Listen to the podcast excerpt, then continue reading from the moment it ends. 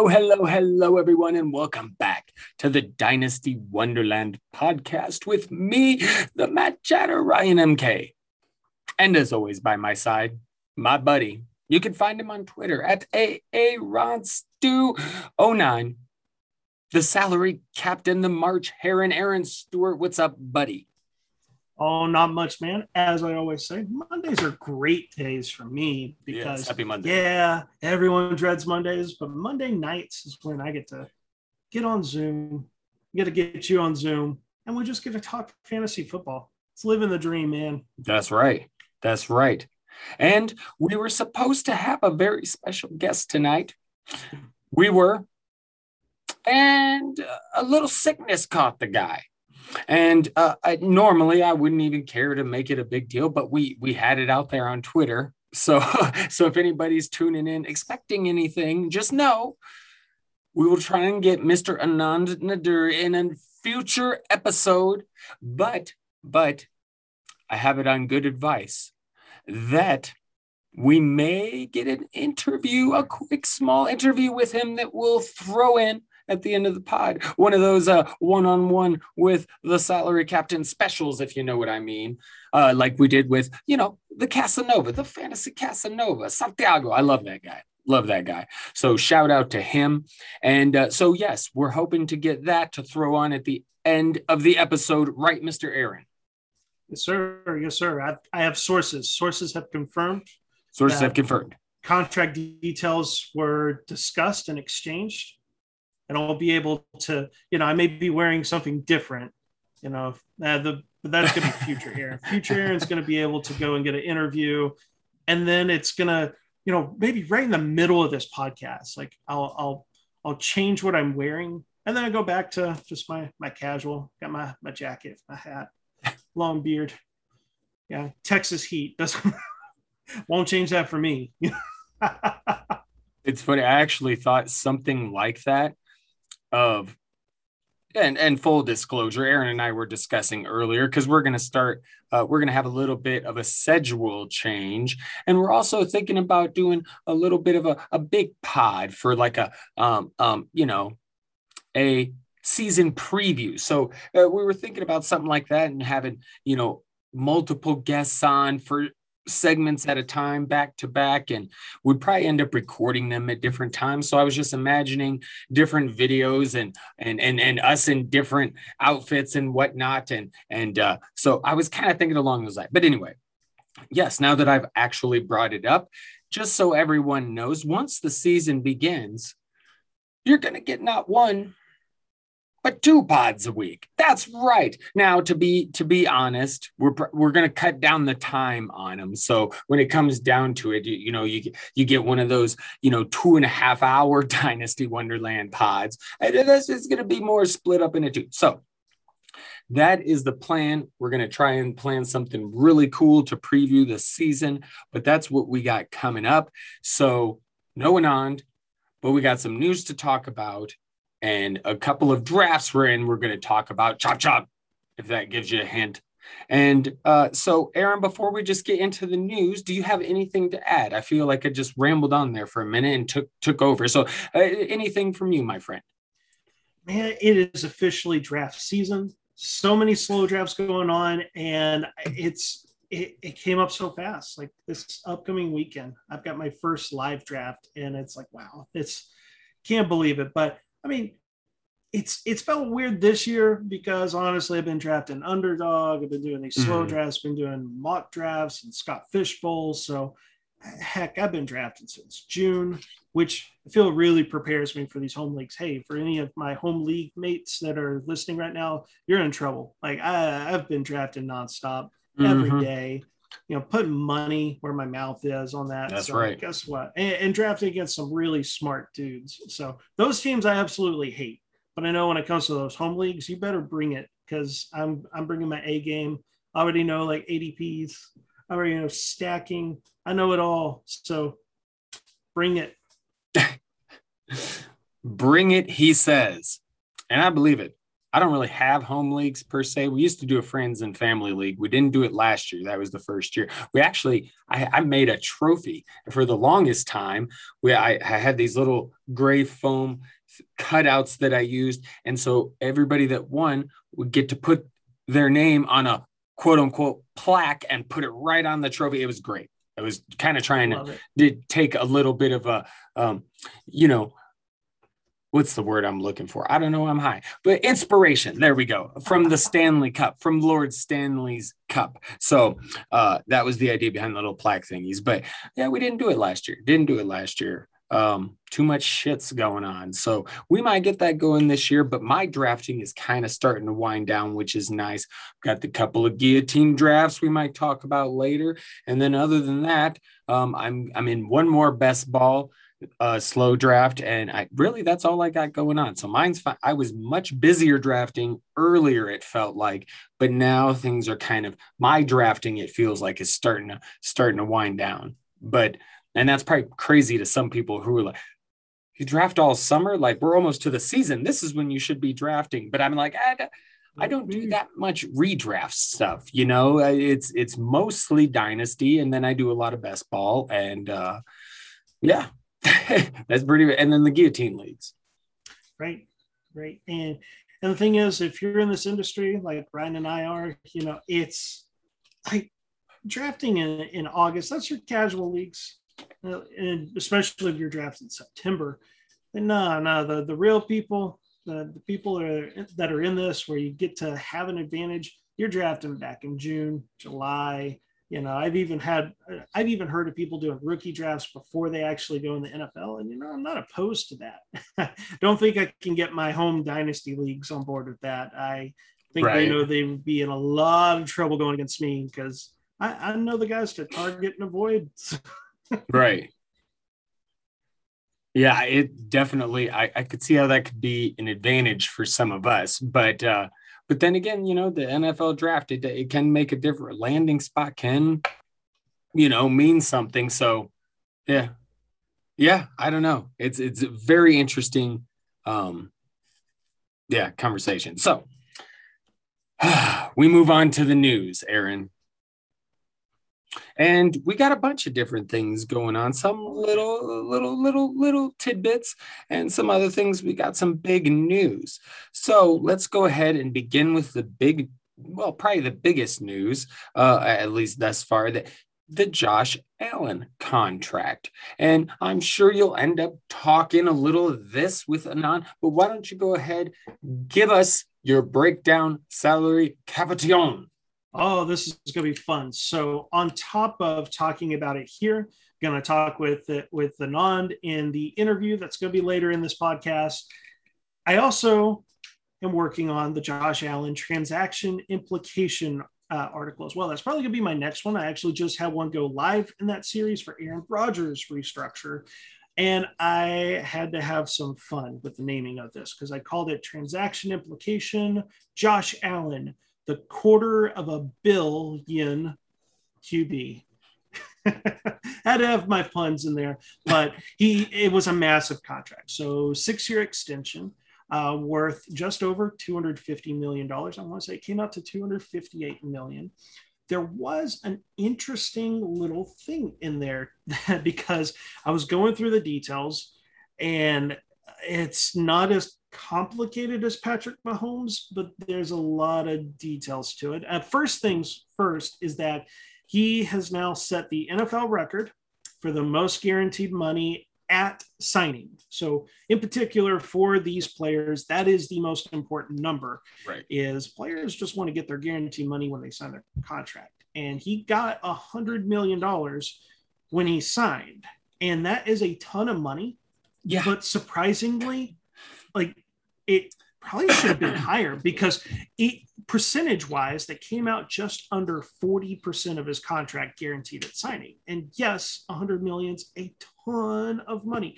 Just barely beat Dak Prescott who was around the 95 96 million but Dak Prescott's was a four-year contract. And and I looked at the six largest contracts signed by quarterbacks like besides Josh Allen and and like also omitting Patrick Mahomes. Patrick Mahomes was ridiculously like only 14% was guaranteed at signing. But the other mm. six guys, they averaged about 55% of their contracts guaranteed at signing. So even though he got 100 million, like it was so below like the the market like what elite quarterbacks usually get guaranteed at signing and that kind of stri- uh, struck me as odd and hmm. i noticed there there is a guarantee there's there's a there's an option bonus for 2022 basically the way an option bonus works is the team gets a decision hey do you want to pick up josh allen's contract for 2022 if yes you have to pay this this bonus which is worth an absurd $42.4 million. And the other strange thing about that is, well, it's 2021, next year's 2022, and they have to pick up that bonus. Like they have to.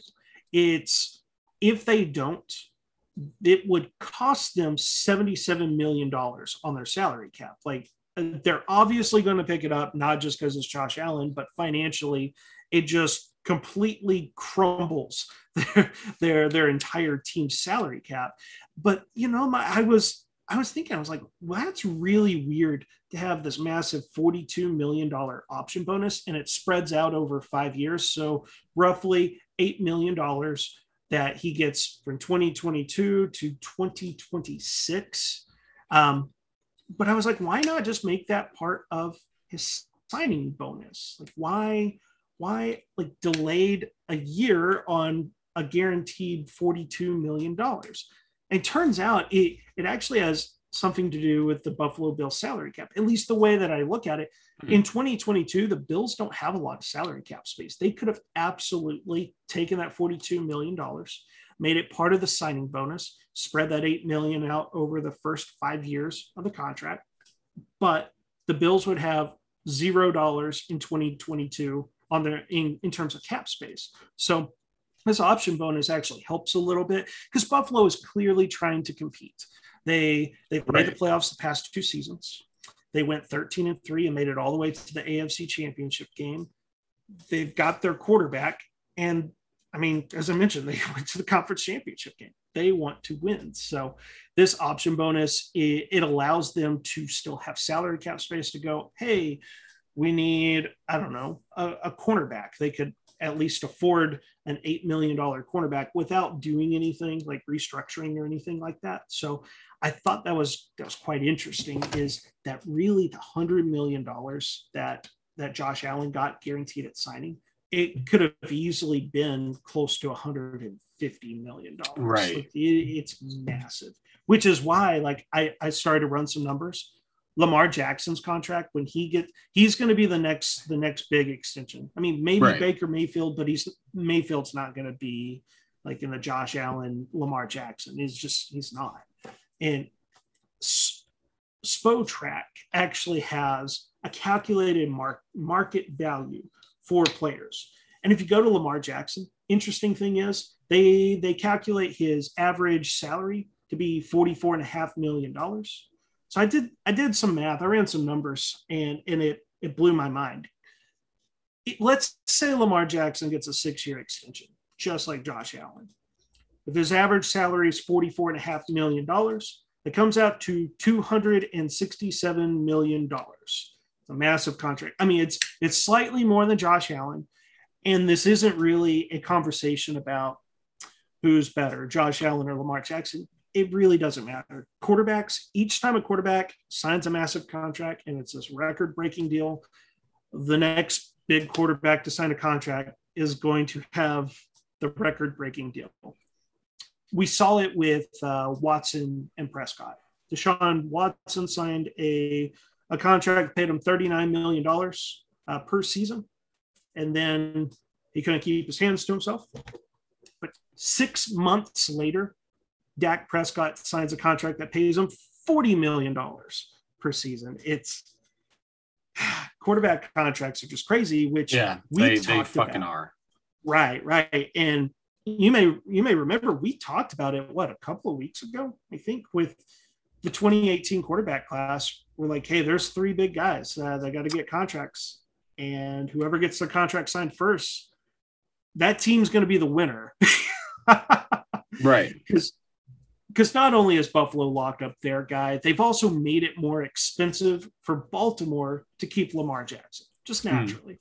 Because now Lamar Jackson's going to look at, like, so Josh Allen, his agent looked at what Patrick Mahomes did with his contract to get this contract set up. And now Lamar Jackson's going to look at Josh Allen's contract and go, how are we right. going to get this set up? But back to like my projected contract for Lamar Jackson, six years, $267 million. If he gets 55% of that guaranteed, which that's what we've been seeing on average. And, in fact, like Deshaun Watson only got 47%. He brought that average down, but we'll say 55%. That's what like the top six guys were getting besides Josh Allen. And I'm going to come back to that in just one minute. But Lamar Jackson's contract, like if he got 55% of it, uh, 55% of the 267 million, it comes out to about 147 million. Like it's it's borderline 150 million. Like right. And and I fully believe Lamar Jackson's going to get 150 million guaranteed at signing. And another thing that kind of supports that, like it's I'm taking the listeners through my article basically but this last point is what like i i connected the dots. I was like holy shit it's gonna happen is that option bonus right? That 42 million option bonus where mm. like the question was why didn't they make it a signing bonus? Turns out it was salary cap stuff. They they couldn't right. but he was gonna get that guarantee money. Let's just say the bills actually had salary cap space in 2022 and they could make it a signing bonus. So 42 million, throw it on the 100 million that, that was guaranteed at signing. So, right. because essentially 142 is guaranteed at signing. I kid you not, that comes out to be 55% of the $258 million contract for Josh Allen. Even jo- Josh Allen basically got 55% guaranteed at, uh, right. at signing his contract. It's just, just set up differently. It's just yeah. set up weird. So okay. I put a poll. I put a poll on Twitter. I said, guys, we've seen the Josh Allen extension. Lamar Jackson's going to be next. I'm going to throw a number out there 150 million guaranteed at signing. What do you guys think? And I put over, under, or you're spot on. I think 20% were with me on like 150 million, and 43% said under. And I'm here to tell people, like you're just you're wrong. If you right. if you think it's going to be under 150 million, you're just you're not following this quarterback market. It's gonna be massive. If if it's a six year contract. Now, obviously, if shorter length, not gonna hit the 150 million. But right, it's right. gonna be crazy.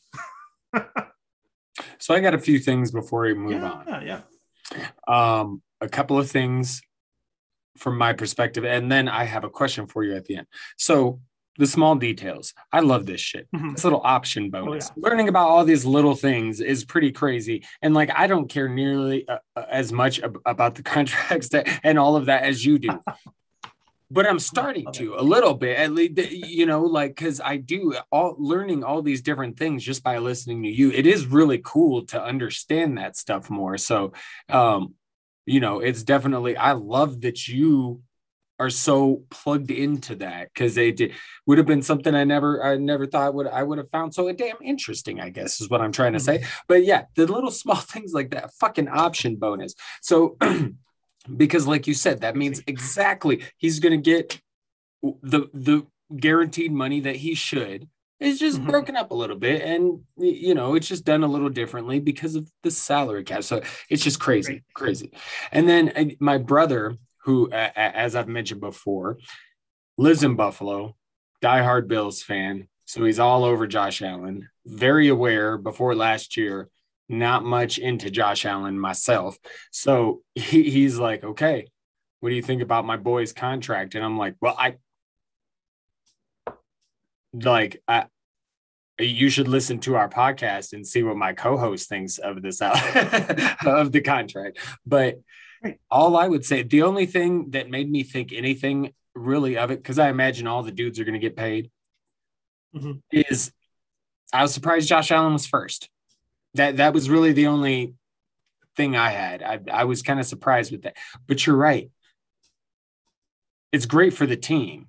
because like my brother was like hey as a fan i'm glad we got it done first it's over with it's in the books and i'm like oh yeah i'm just saying personally i'm surprised uh, for him because that's where it comes to, like it's great for the team maybe not as great for the quarterback uh if if you could have gotten more and um so so yeah it, it, i was surprised that allen went first but good for the bills and um you know we'll see how spot on you are with this Lamar thing. But then that yeah. leads me to the one I question. on that one.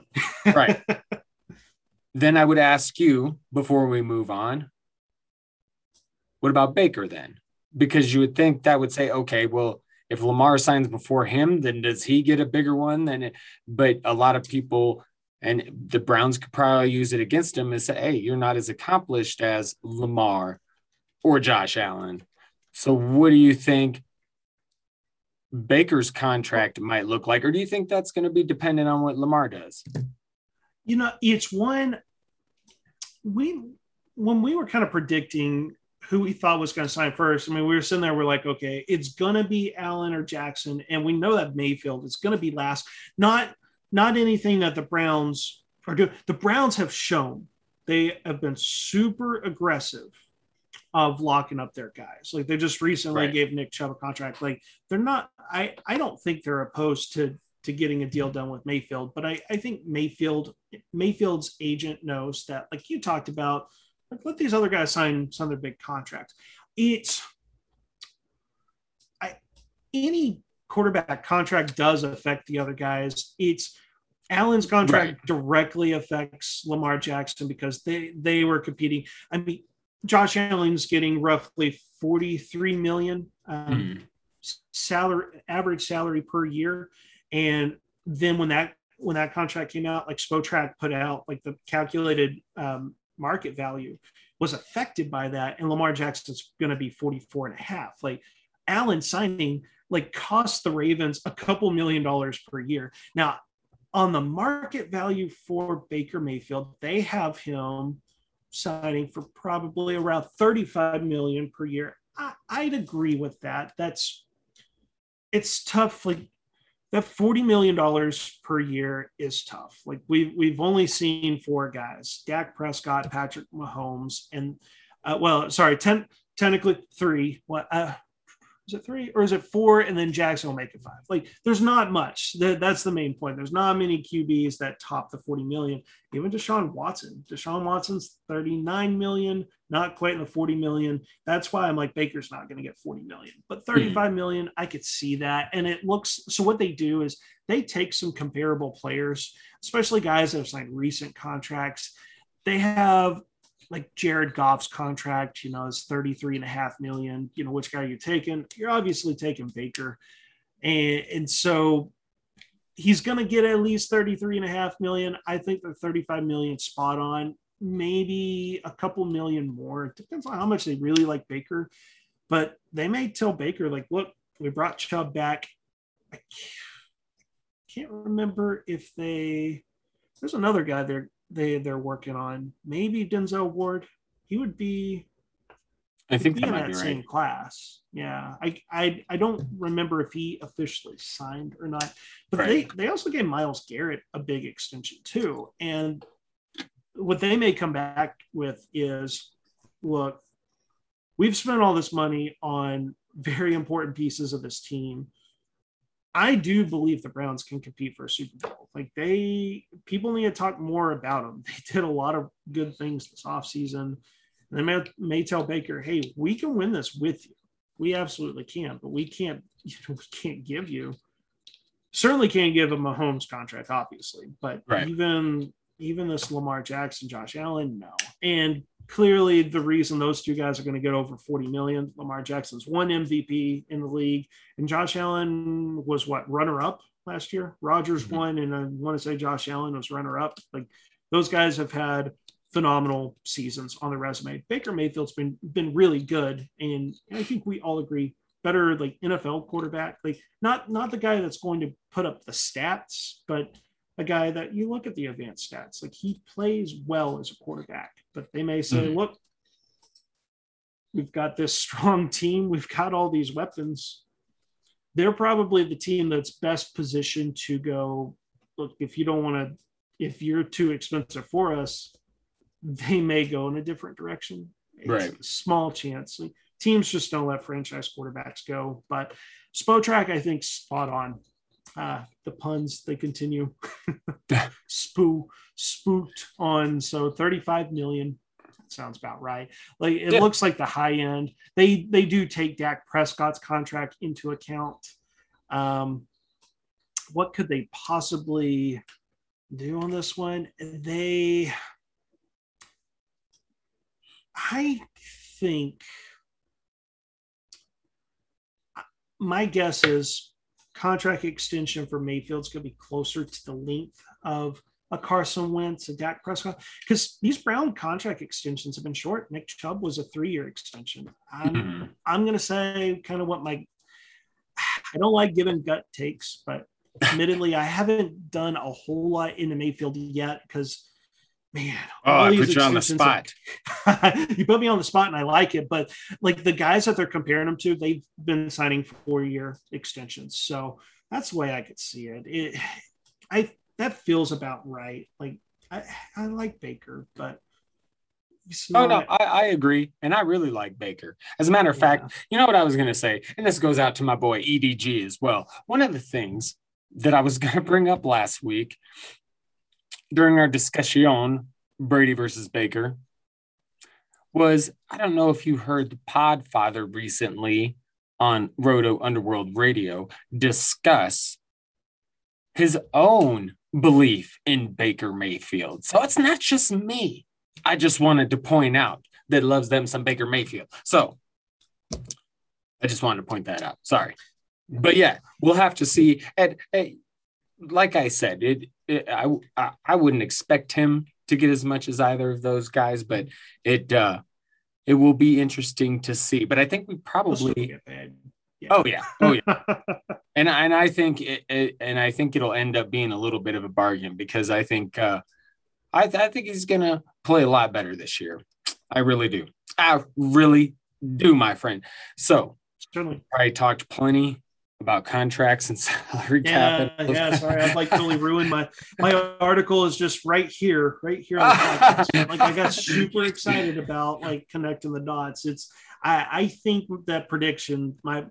I, I initially put it as a bold prediction, and then when I started putting the numbers, I was like, "Ah, "It's really not that bold." When you start doing the math on it, Right. it just sounds bold. Like Lamar Jackson's going to get 150 million guaranteed at signing when Josh Allen got 100 million. But yeah, it's those option bonus. That's that's what you got to look for in these contracts. And if you want to have your mind blown, pull up Patrick Mahomes on Spotrac. I the details on that contract is just it, it's like an encyclopedia. It just keeps going. It's Yeah. super. I can imagine. I can fucking imagine. But also, Okay. this is this is a team friendly deal. Last point I want to make is like this deal. I believe like we talk about like a competing window. The Bills still have a solid like three year window where like they can compete and still afford pieces and stuff. Like it's it's I think in my opinion team friendly. Excelente. Excelente. As my brother would be happy to hear. Okay, so we'll go ahead and head on into the news section. We're going to run through the news and then we'll talk a little guillotine maybe and call it a day I like or it. night, uh, we should say. Um, so I'll begin with hey, we actually had some football. Wasn't in on the show sheet, but I figured, hey, we don't even really have to talk about it because didn't shit happen. but there was a, a preseason game, the Hall of Fame game, and uh, we had the Hall of Fame ceremony. Peyton Manning did his thing, uh, and you know, Edgerrin James. Who else was? Who else? Who else am I forgetting? Oh man, I really I, like I when- Troy Polamalu. right. of course, is safety. Uh, man, I I know that makes me such a horrible football fan. I I don't really pay much attention to. I did honestly. I usually don't. I get to be honest, care all that much. I mean, it's when Johnu goes in. of course, of course. Uh, so yeah, and again, not much happened in the game. I mean, I, you know, not There many of the starters. Huh? Chase Claypool news blurbs come up. On my Oh yeah, I- that's I, right. watch That's right. After that I'm late, like, yep. I yeah, I have him in the dynasty league. I was not happy about that because why is he playing in the Hall of Fame game? But seems to be okay. I think he yeah he came back in. Did he? Oh, I, I was Oh. asking because Oh, I didn't no, get no, to no. watch the game and I couldn't find a stream to watch later on. That's I sad. had- I was looking for a stream to watch a preseason game. I had intended on watching, in large part because I had taken. um Dude, my brain is totally blank. I'm have I've I seriously had so many brain farts tonight. What the hell is the rookie's name? Who am I thinking of? Pittsburgh's running back. oh, Najee Harris. Oh, good God, Aaron! I am I losing my goddamn mind today. I And we're gonna I- go into my- his contract. oh man. Okay. So good God. Anyway, um, I, I had intended on actually watching the game to see how much of him they the uh, they used and like and to see what he did uh, specifically because I grabbed him in a guillotine league, and then I forgot. And then by the time I turned it there, it was uh, pretty late in the second quarter. And I was like, eh. You usually where the I give up on preseason games. It's about halftime. Um, but but so yeah, so that happened. Had the ceremony, good stuff. This year we only have three more preseason games instead of four. Correct. Oh, So correct. Yeah, it's weird. we yeah so we're we're uh, one step closer to the damn season and that brings on even more and more news and and uh, you know some of it some rumors you get some stuff from the rumor mill such as you, you know miles sanders this split in time with boston scott you got that. And then burrow struggling account i get this is more than rumors. People are actually talking about this stuff. But you know what i mean. Sanders scott and then burrow. What are you thinking, Aaron? I'll say full transparency. I have a breakout finder article that calls Miles Sanders like the fantasy football breakout running back, like a guy that wasn't going like first three rounds that can make it into the top 12. Cause I, I do believe like, and part of what, what I mentioned is like on top of statistically and like advanced stats and analytics, being a talented running back and having all of like the things you look for opportunity, productivity, and efficiency. And and part of what I mentioned was, yeah, there's no one in that backfield. Like, yes, they brought in Kenny Gainwell, a fifth round pick. Like Gainwell, we all like Gainwell, but clearly the NFL not as much as like us dynasty folks. And and I even mentioned I mentioned Boston Scott. I'm like, fine. He's a jag. Like you just you have to have those guys, right? You have to have those Right. guys. And and if they're playing the Giants, Boston Scott's great. they play anybody else, he doesn't do anything.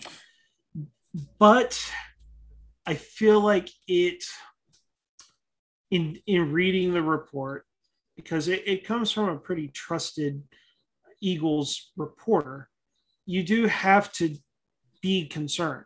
Uh, right now, I'll put mildly concerning because I'm really only going to be very concerned with players when it comes to injuries.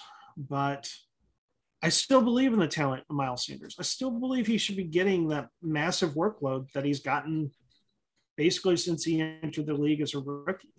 And maybe these these injury concerns in two years, maybe that's changed what the Eagles think. Maybe they go, Mhm. this guy can't hold up for a 16 game season.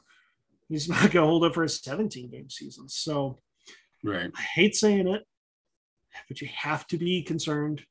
I mean, it's not even so much Boston Scott. He's Boston Scott, just a guy. But the Eagles clearly want to u- utilize other running backs there.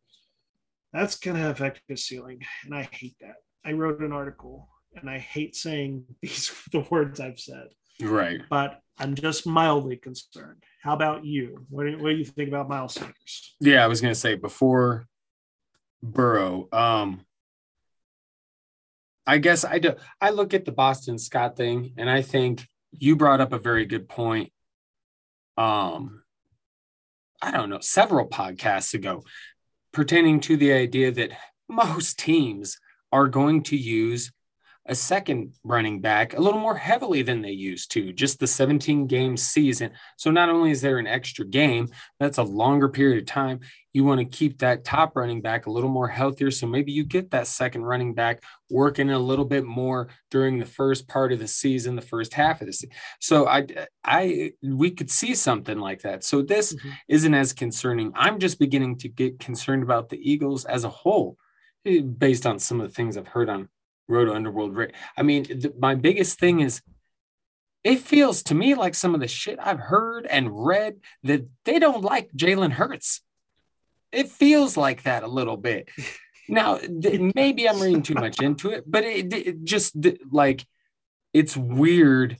Some of the comments their people have made, it's it's I don't know. So I I do wonder, like what the Eagles are really going to be like. And if they're really, really somehow in play for Deshaun Watson, there's a very good chance Jalen Hurts is involved in that deal. Oh. And and I would say they have to know they're not there's a possibility they don't get Deshaun Watson for a while if he gets suspended. And so it's like it's just like this could you know, depending on how things go, this could be a very crazy offense. Now, maybe overthinking things and it's, it, it, you know, Hurts gets to just prove himself and he fucking will. So, it, you know, it's just, there's little trickles that just have me a little bit concerned as the about the Eagles kind of overall. You know what I mean?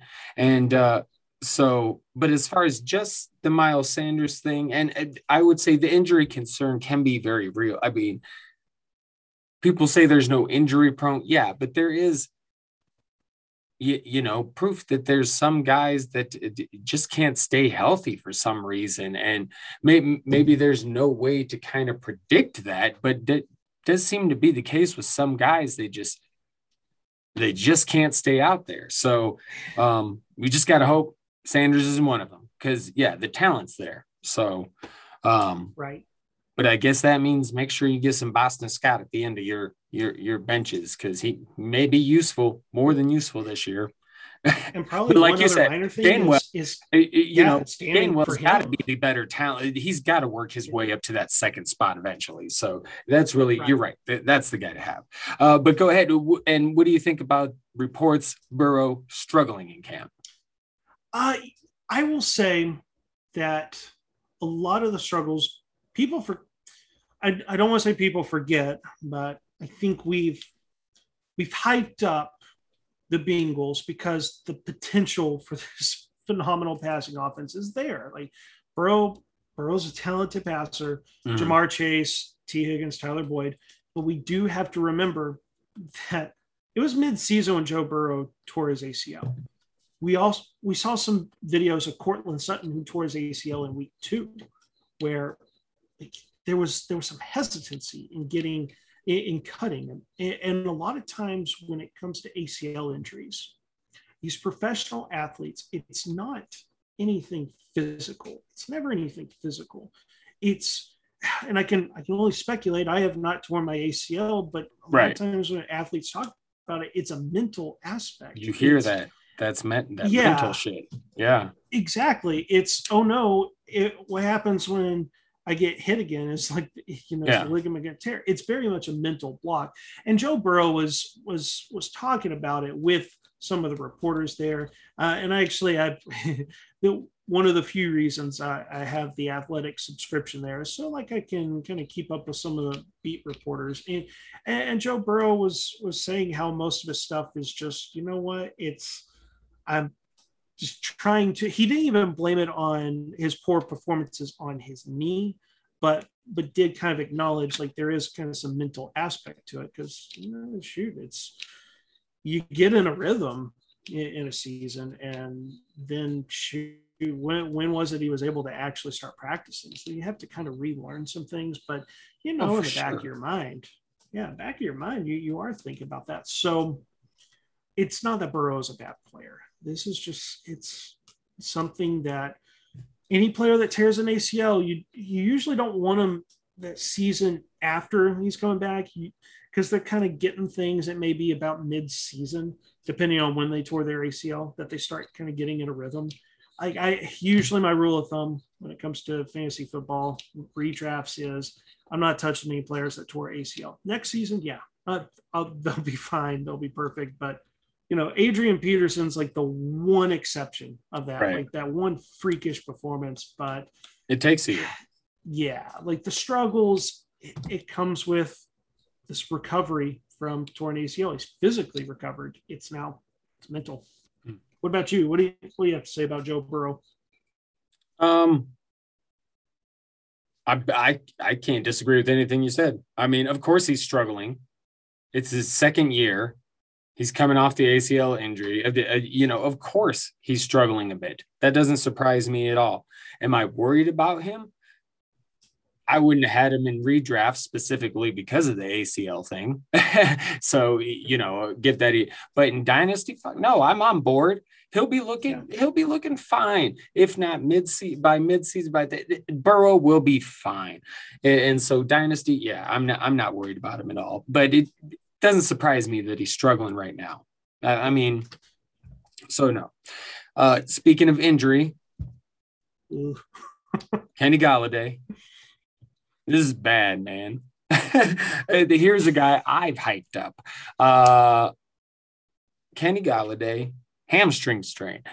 And you know what they say about those goddamn hammies getting strained. Um, so this uh this to me is a quite worrisome. What say you, Mr. Aaron? Same. Um, players are dealing with strains, sprains. well, it's more specifically the strains. Um, so for for people that may not know, there is a difference between strains and sprains. Strains is your muscle tendons. Those concern me more than sprains. I mean, sprains are unfortunate too. I mean, that's that's right. your ligaments, but anything that's muscular. so I see that, and uh, I probably not touching Kenny Golladay. Probably not. I'm curious how far his ADP is going to drop in underdog. It's it's dropped quite a bit.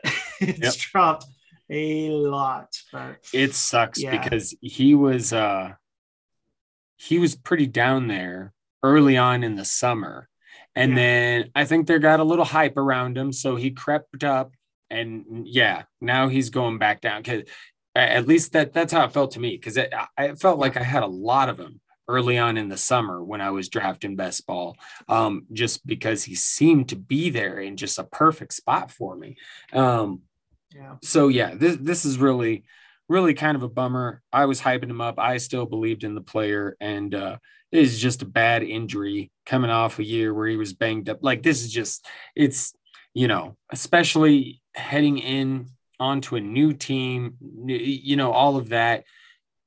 You know, it's not impossible for receivers to get. Stefon Diggs last year is a prime example of that, going to a new team and being fucking awesome right away. Yeah. But when you're coming off injuries and you pick up a new one in the midst of trying to, you know, establish yourself on your new team, this is just uh unfortunate shit. And I love me some Kenny G, so I, am bummed. But uh, and also like there's it's not just Golladay. I mean, this this one pains me. D'Andre Swift. D'Andre Swift's been dealing with a groin, a oh, no. injury, oh, yeah. and missing a lot of time. And to tie it into a running back we talked about earlier, Miles Sanders last offseason. Miles Sanders was getting a lot of hype.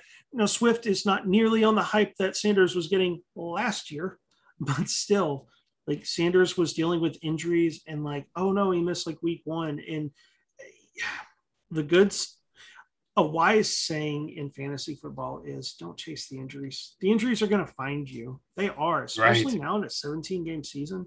Don't be your it's you're basically handicapping yourself already by drafting a player because you're you won't be able to utilize them. That sucks. But then they're just taking up a spot on your bench too. And uh, I'm monitoring the groin with Swift, but the longer he misses time, the more I'm not going to have him in redraft. And then this one really hurts. There was a rookie tight end. You know where I'm going with this? Mm. A rookie tight end down in Miami. Hunter Long. Possible torn ACL, not confirmed, but right.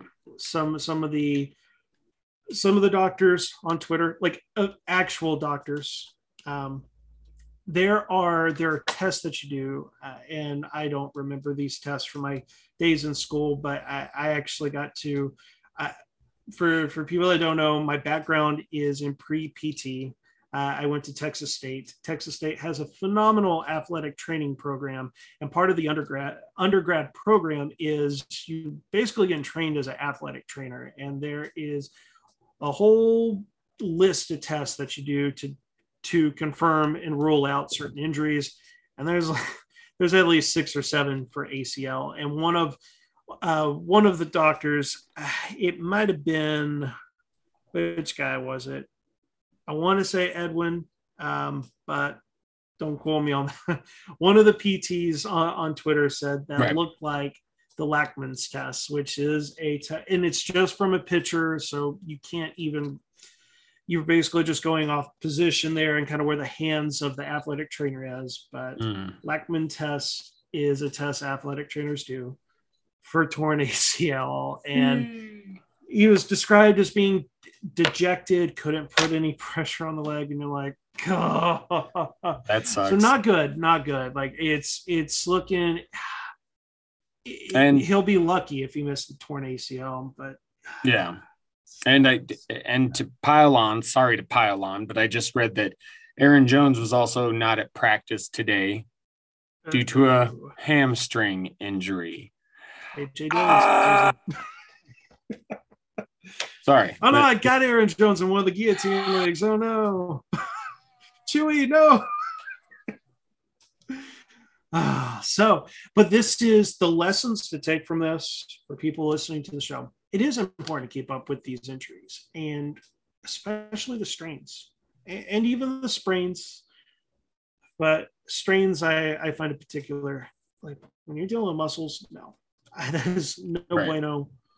They draft responsibly. Definitely don't reach for those guys. Like you're going to just kill your team before the season even started. 100%. Okay, so we got some drama, some NFL drama talk. We're going to get into a couple of things. You got the Packers Rodgers situation that's been worked out. A Rod's back, and it sounds like he has the option to request a trade for next year. And that's what we figured. They're going to give it one last hurrah and then part ways. And uh, then you've got the Texans and Watson. I don't know what the hell is going on there. All of a sudden now the Texans think Watson will play for like this. This is some fucking weird shit that's going on uh, with the Texans and Watson. And then one last thing, and I'll let you unload on it, Aaron. There was also this mm. Saints Michael Thomas drama that's going on as well. So it's just drama, drama, drama. Uh, but apparently, um, the Saints were upset that Michael Thomas didn't answer some calls, and then all of a sudden he's getting a surgery, and Michael Thomas is upset. Think they're making him out to be the bad guy. Oh, okay, so we got all this drama going on. It seems like, as far as the Packers and Rodgers, seems like they've got things worked out a little bit their drama is kind of coming to a conclusion. Aaron Rodgers is driving around in his little golf cart all the time. I'm, I'm actually a little fucking jealous. I, um, and then you got the other drama. So uh, let me know, Aaron. Let me know what you think. Gotcha. I'm gonna start with the Houston Texans one because it's really brief here. Like you're talking about how absurd it is. It's because it is. Like it, it is.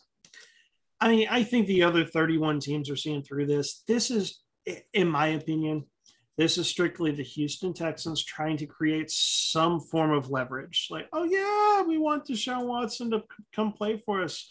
Maybe we'll trade him to you if you really, really want, but we really want to keep him. So you're gonna have to pay up. That's how I kind of took that. I mean, that's what they say, but then you look at what they've done. Like the very first draft pick, when they didn't have a first or second round pick, they went and drafted a quarterback. And is Davis Mills the answer?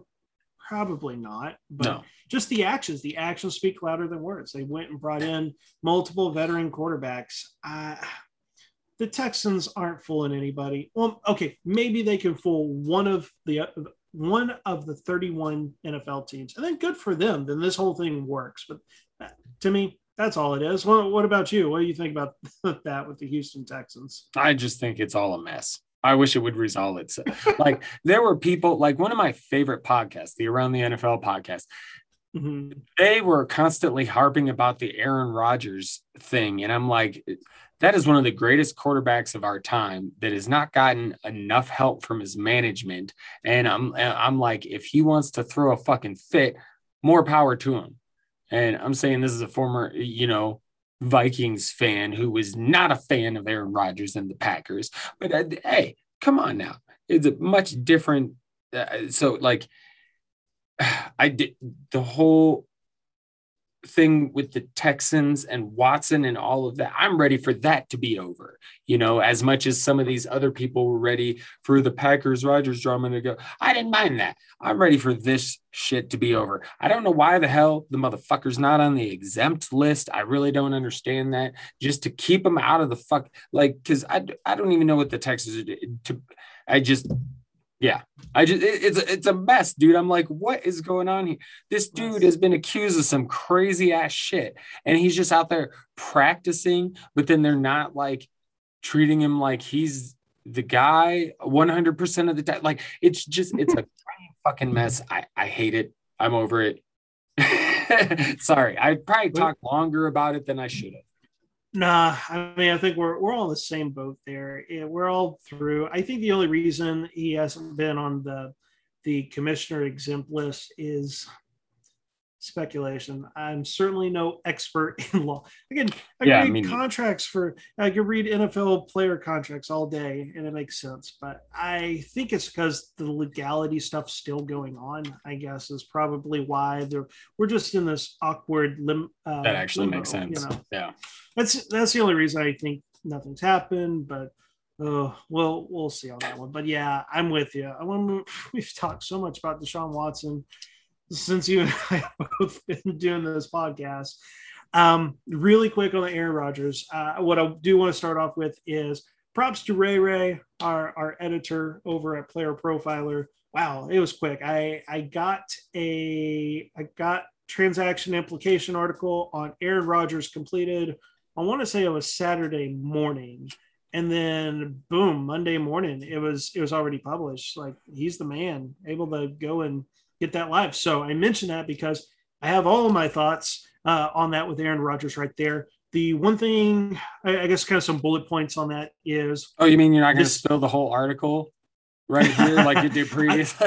I, I, could, I could. I got super excited about Josh Allen, but bullet points with Aaron Rodgers. No, you're kidding. I think, I think most of the stuff everyone knows, but um, it's going to be his last season in Green Bay. Like that is just like there.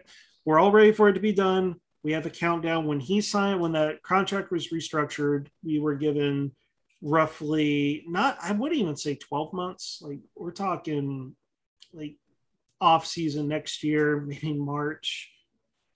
Yeah i'd say march. By by march this will be resolved. We'll know where he's at. Like because that contract prevents him from being franchise tagged. It voids in 2023. But the reason that he's going to be on the move in 2022 is he carries an absurd like 46 million dollar cap hit. Like that's that's a lot. Or no, I I don't think it was 46 million. I think it was like 43 million. And on top of that, the Packers are 46 million over the cap. I get it. People that have followed what the Saints have done, like, yes, you can manipulate the cap to a degree but um, all of Rodgers' weapons, Davante Adams, Robert Tonyan, you pull up their upcoming free agents for 2022 and sort by receivers and tight ends. It's it's everybody. Like all of his weapons right. are going to be gone. And and here's the fun thing. The Packers, because he's under contract, they could go, You're under contract, you're going to come play for us in 2022. Rodgers can retire and get this because of the restructured contract. Usually you retire, you have to forfeit your guarantee money part of this restructure is if Aaron Rodgers decides to retire, he doesn't have to pay that guaranteed money back. He can literally take his ball home and collect his money. That's it's, fantastic. it's crazy. It's crazy. So he, he's gone because 46 million okay. over the cap. You have no way of keeping Davante Adams. You have no way of even keeping a guy like Tonyan. And I Broncos makes the most sense. I mean, that is it's not a bold take on that one, but I do have one bold, bold destination for Aaron Rodgers. A division rival of the Broncos, Las Vegas Raiders. Mm. Jon Gruden. Jon Gruden, since he came back to, to the Raiders, he hasn't drafted a quarterback with significant draft capital. He hasn't, I mean, he signed Marcus Mariota. He hasn't signed a notable free agent quarterback, right? Like it's just he's had Derek Carr there, and they've just kind of stuck with him. But next offseason, Derek Carr's got zero guaranteed money. They can move on from him. They already have about 53 million in cap space, and they've already been linked to Davante Adams. Kind of this is me going, we want bold, we want dark horse teams. Mm. Raiders go out and go and sign Davante Adams. Then they could sign Aaron Rodgers because if you cut or trade Derek Carr, there's 19 million right there. Right. Like basically, that money almost covers Davante Adams. Just imagine Aaron Rodgers, Davante Adams on the same team. Then you have Darren Waller. You got Bryan Edwards and Henry Ruggs. Like that's that's at least a fun Madden offense. And that was me admitting in the article. It's a dark horse contender. But man, Gruden always wants to do these big moves. And their draft, their draft was focused solely on defense. Mm. Ah, i just think like Rodgers things have happened. It seems like he wants to be on the West Coast. I mean, it's, he wants to go back to the West Coast, so th- that can make sense. That is the one reason I can't necessarily because I've got a bit of a dark horse one too. I think it's potentially possible for the Colts to get in the mix. I mean, you look at what's going on with them. They really want to win. They took a chance on Philip Rivers, and then this year they were going to take a chance on Wentz. He's banged up, so it's probably kind of a you know, we'll see what Wentz is made of when he comes back kind of year. It doesn't feel like they're going to go out and do anything crazy. So maybe this is something they look at for next year like, hey, we've still got a really good team. We draft well, we do this well. Mm-hmm. Let's take that shot and try and get Aaron Rodgers here because, yep. whoa, that would be a good one too. But I also I like the Raiders idea too. So very interesting stuff with that. Could be some sure. crazy stuff. But the major takeaway though is like the way that contract's designed, like he's he's not playing in Green Bay after this season. Like this is this is it. Like this the reason I call the article, it's Aaron Rodgers' last dance. The reason they keep that Rodgers himself and Adams are putting pictures from the last dance. Like it this is it. This is poor pack well, not even poor Packers fans like between Rodgers and Brett Favre, you've had what three decades of excellent quarterback play for the most part. Like, geez, like two Super Bowls. Like some franchises would kill for that. so right. And then the rest of the NFC North, they just they they celebrate. It will be going to be super weird when Rodgers moves on because what team is there to really like take a hold of that division. Detroit's in the early stages of a rebuild. Chicago does have Justin Fields, but mm. Chicago is just a a crappy organization. and that's true. They lucked into they lucked into Justin Fields right. and the Vikings they they had a pretty good draft. They've been finding good pieces left and right, but they paid they've been paying a lot of money for Kirk Cousins. you know? So that division's wide open, and it's going to be fun to see who takes over. Yep, I'll be interested. And that's the thing about the Vikings, man, is they they just it's it's like they do a lot good, but then there's like just a blemish, and it's kind of what they've always got just a little bit of something holding them back. It feels like. Um, now, one last thing of news, then maybe we'll do a quick guillotine dis- uh, discussion before heading out. But uh, had a little tight end hype. So, since we didn't get to play our buy or sell game, Aaron, I'm going to tell you right now, I'm buying some Irv and Parham hype in best ball for sure. Now, I, I, I am admittedly a fan of Irv, so I liked him regardless. But uh, to me, this is screaming best ball. I didn't. I mean, I was reading something about uh, Herbert is liking Parham as a fucking red zone weapon. Great, that's a best ball target right there. That's a perfect best yeah. ball target, if you ask me. So, uh, in, in, that respect, yeah, I'm buying some of the hype on these guys. We'll see how it goes, but um, it, you know, not anything crazy. But uh, again, kind of figured Irv would be there, and you figure unless was it uh, McKitty who went to L.A. No, yep. Trey, yeah, Trey McKitty. So you know, most tight ends take a little bit of time, you know. So you kind of figured, well, Parham's probably going to get the first crack. So there he is getting himself a little hype. So uh, I don't mind either of the guys, really. Aaron, what's your thoughts on them? Yeah, uh, I'll start with Parham because I just I can't quit Parham. he's fun to like. He just yeah, he's fun to like. He's you know he's six eight. Yes, he's he's probably a little more skinnier, but like he he even was kind of self aware of like he he didn't pat himself on the back uh, with his performance last year, and there were some impressive moments. Like he definitely has a skill set that can that'll keep him around the NFL. But he's like, I got to get better, got to get better, and the Chargers did bring in Jared Cook, veteran guy there that that that'll be the starter, but the offense coordinator. Oh, that's that, that right. They brought I in, forget about fucking that. Oh, but that's okay. I I think Cook is like Cook is gonna be starting, but Cook's getting up there in age. Yeah, and, and like I don't think we're expecting Jared Cook to play like all the tight end uh, snaps there. And Joe Lombardi is the offense coordinator in, in Los Angeles for the Chargers. He came from New Orleans. Um, briefly, oh man, a, a, while ago, I think back 2014, 2015, he was with the Detroit Lions. Um, they had one really good season and the next season fell off, but he's been like Sean Payton's right hand man um, in, in, New Orleans. And when we had EDG back on the show, we talked about the Saints offense. Saints utilize a lot of, what was it, did I say 21 personnel? No, no, no. Okay. It was 21 personnel was was two running backs, but but the Saints still utilize multiple tight ends as well. I expect Lombardi coming in, going to implement some of that. And Jared Cook actually had interesting quote when he was talking about Donald Parham. I mean, more can't buzz than anything.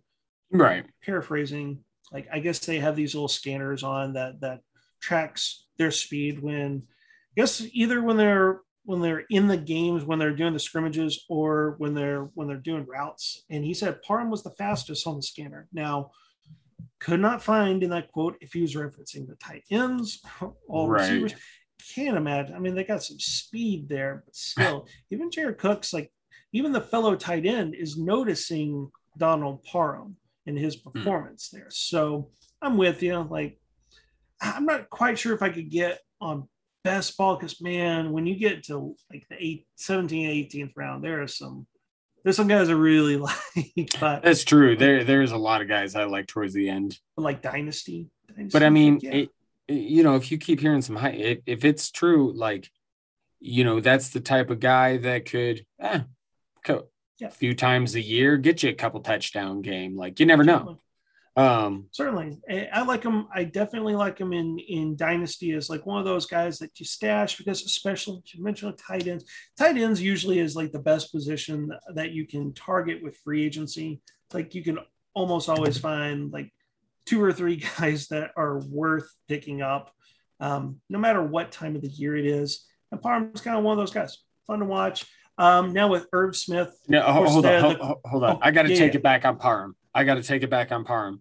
I can just see in my head, I see EDG because the him screaming at me for that take for the par. I could just Paul. feel it. I, I, took your words and then I thought about it for a second. I was like, oh yeah, yeah, it might not be best for best ball. I think that. oh, EDG probably that's probably one of the ones he wants to jump through the screen and uh, yell at us for. So or yell at me for. So sorry, sorry. Irv Smith, you were saying. Yeah, with Irv Smith, though, the quote was he continued to shine in red zone drills. And I love it because, like, you pull up player profiler, two red zone stats there. Irv Smith, just last season, had 12 red zone targets, number 16 amongst tight ends, and his red zone target share 25%. That sounds absurdly high. It's because it is. It was number six amongst all tight ends. And, and remember, he was playing behind Kyle Rudolph. And then when Rudolph right. went down, he was splitting time with Tyler Conklin. And Tyler Conklin was was getting getting some hype of because he Conklin we was impressive him. too. Right. We like him. Conklin's been injured though uh, oh, during no. training camp. So so this has been one of the good things. I I know early in the offseason, people were off Irv Smith. They're like, oh my gosh, like, you know, it's going to be, it's a Vikings offense. It goes through Thielen and Justin Jefferson, which Justin Jefferson I don't believe that this is a major injury, but he had an AC joint sprain, shoulder. So it's Jefferson got hurt. Conklin has been missing practice. Olabisi Johnson tore his ACL. Like right. it's just a matter of Irv Smith has been healthy and he's been playing. And and when you're out there, was well, what, what they say, you can't can't make the club in the tub. Well, not that Justin Jefferson's spot was ever you know in doubt but for irv smith hey when you're playing out there and you're practicing and you're one of the healthy top guys there like yeah the quarterback's to be looking your way like this this should matter and and i think we've seen we saw the irv smith hype peak because of course kyle rudolph got cut and then it kind of plateaued for just a little bit and then people are like i don't know like there's a there's better options and we start seeing them go down right but it's about to take that turn back up. And I, I think I at the agree. by the time we get to these redraft leagues, his ADP is going to be right where it should be, where you could be like, hmm, I'm going late round tight end. And Irv Smith has the right amount of upside for that. So I like that. I, li- I like this for Irv. It's consolidated target share, anyways, because we talked about it. The the two receivers there, Thielen and Justin Jefferson, are going to combine for if they're healthy, those two are going to combine for 45 to 50 percent of the target share. And mm. none of these other receivers, Bisi Johnson was the only guy. Well, he doesn't get much playing time in three receiver sets. Bisi Johnson is the only receiver to ever do anything. I actually, the Athletic had a recent 53 man roster prediction there. They did not have Chad Beebe make the team. Beebe or Beebe, like Beebe. the guy that is like their slot receiver. So mm. it's either going to be Ihmir Smith Marsette is like that third option or Irv Smith. And you have to give Irv Smith the nod here. He's now a third year veteran player and with more draft capital. They could see it. They could see it. I agree. Damn, dude. I do love me some Irv Smith. I always have. And but do, you know you did leave out Dede Westbrook. I'm just gonna still there, still there. He's uh, and they actually Mike Zim have him make say he liked him some Dede Westbrook. What?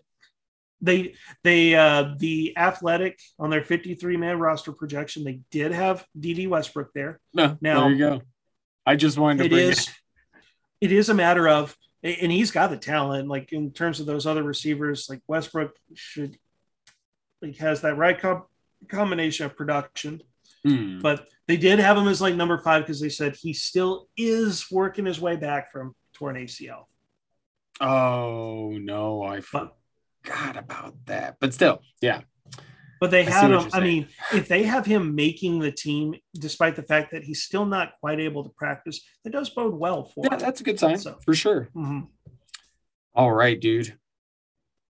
That was awesome. I was I was going to do some guillotine league, but it's already been. Should we save it? it's already. This was supposed to we'll be a shorter pod, and well, I, I, was thinking we should save it anyway because I think I did this before when we were in a draft, and I was like, we should talk about the draft, and then we got to it, and I'm like, we should wait till the draft is over. So that all, all I'm going to say is it's been fun. Aaron and I are both in a a a money guillotine league with a bunch of my um, people from my other different leagues that I commish.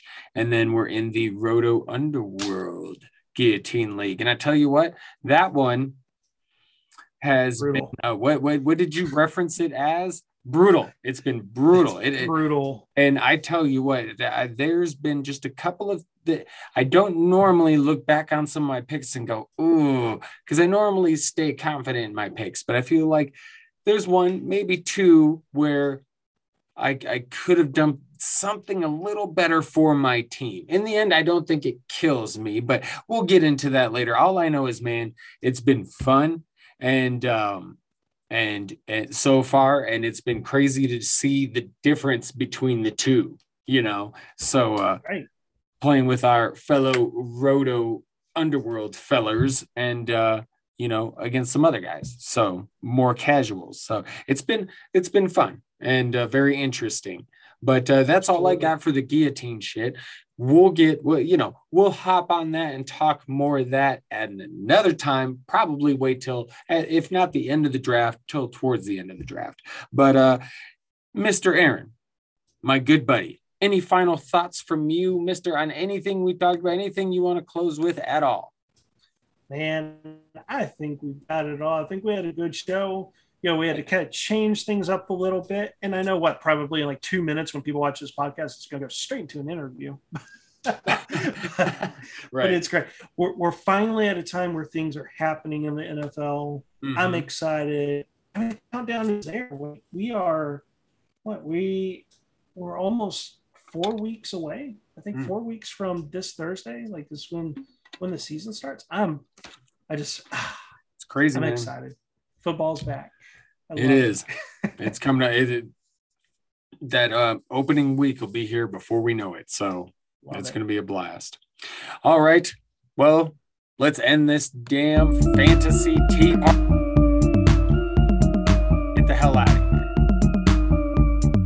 Don't forget to follow us at RM Kenny Madness at AA Ron Stu 09 on the Twitters. Thank you so much for joining us tonight today, tomorrow, whenever you're joining us. Until next time, ta ta for now. Us! Rum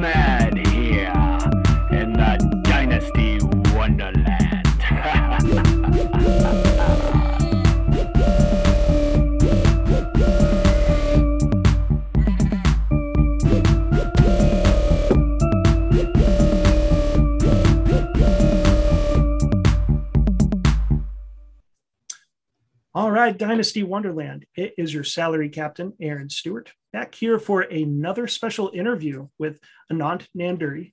He is the salary cap guru. You can find him on Twitter at Nanduri NFL. That's N A N D U R I N F L. He also has a wonderful podcast, the Decision Point podcast on Roto Underworld Radio. I highly recommend checking that out for anyone, not just people that like fantasy football, but people that just like football, like the insight that Anand gives the viewers, the listeners. It's, I, go back and I re listen to every podcast comes out. It's such good information. Anand, man, how are you doing? Good, man. Thanks for having me, Aaron. It's been a, it's been a great time, you know, uh, spending time with uh, Josh Larkey on Roto Underworld initially, and then obviously the podcast with Matt, which we've gotten you know rave reviews from, and and we love doing it. So um, I hope that everybody tunes into the Decision Point. Absolutely, absolutely. Like I already said, I highly recommend it. It's it's excellent content. There's nothing like that out there in the podcasting world. In fantasy football, that's hard to find. Every every podcast is the same. We were kind of talking about that uh, off off air here, and you know, I just want to kind of get into the the meat and potatoes here. Uh, I know our time may be limited, but we had three massive extensions that came up, or three big name players that got extensions. Uh, the the first one that happened was Aaron Rodgers, the the restructure. Like the Green Bay Packers, Aaron Rodgers agreed to a deal that is interesting. I, I have some ideas on it, but I want to hear from you. What does this restructure? What does it tell Packers fans? What does it tell us about Aaron Rodgers' future? Like when you see that, well, what does it tell you? I think he took a page out of um, a different sport, um, actually. Uh, Brady did this for a little bit um, in New England, but really the pioneer of kind of pushing your organization to do what's right by you by essentially signing a one year deal was LeBron James and coming back to Cleveland in, in 2015. And when he did that, he kind of forced the owner of the Cavs, Dan Gilbert, who he was at odds with, to build around him immediately and do what he wanted. Because if not, you knew immediately he could go walk.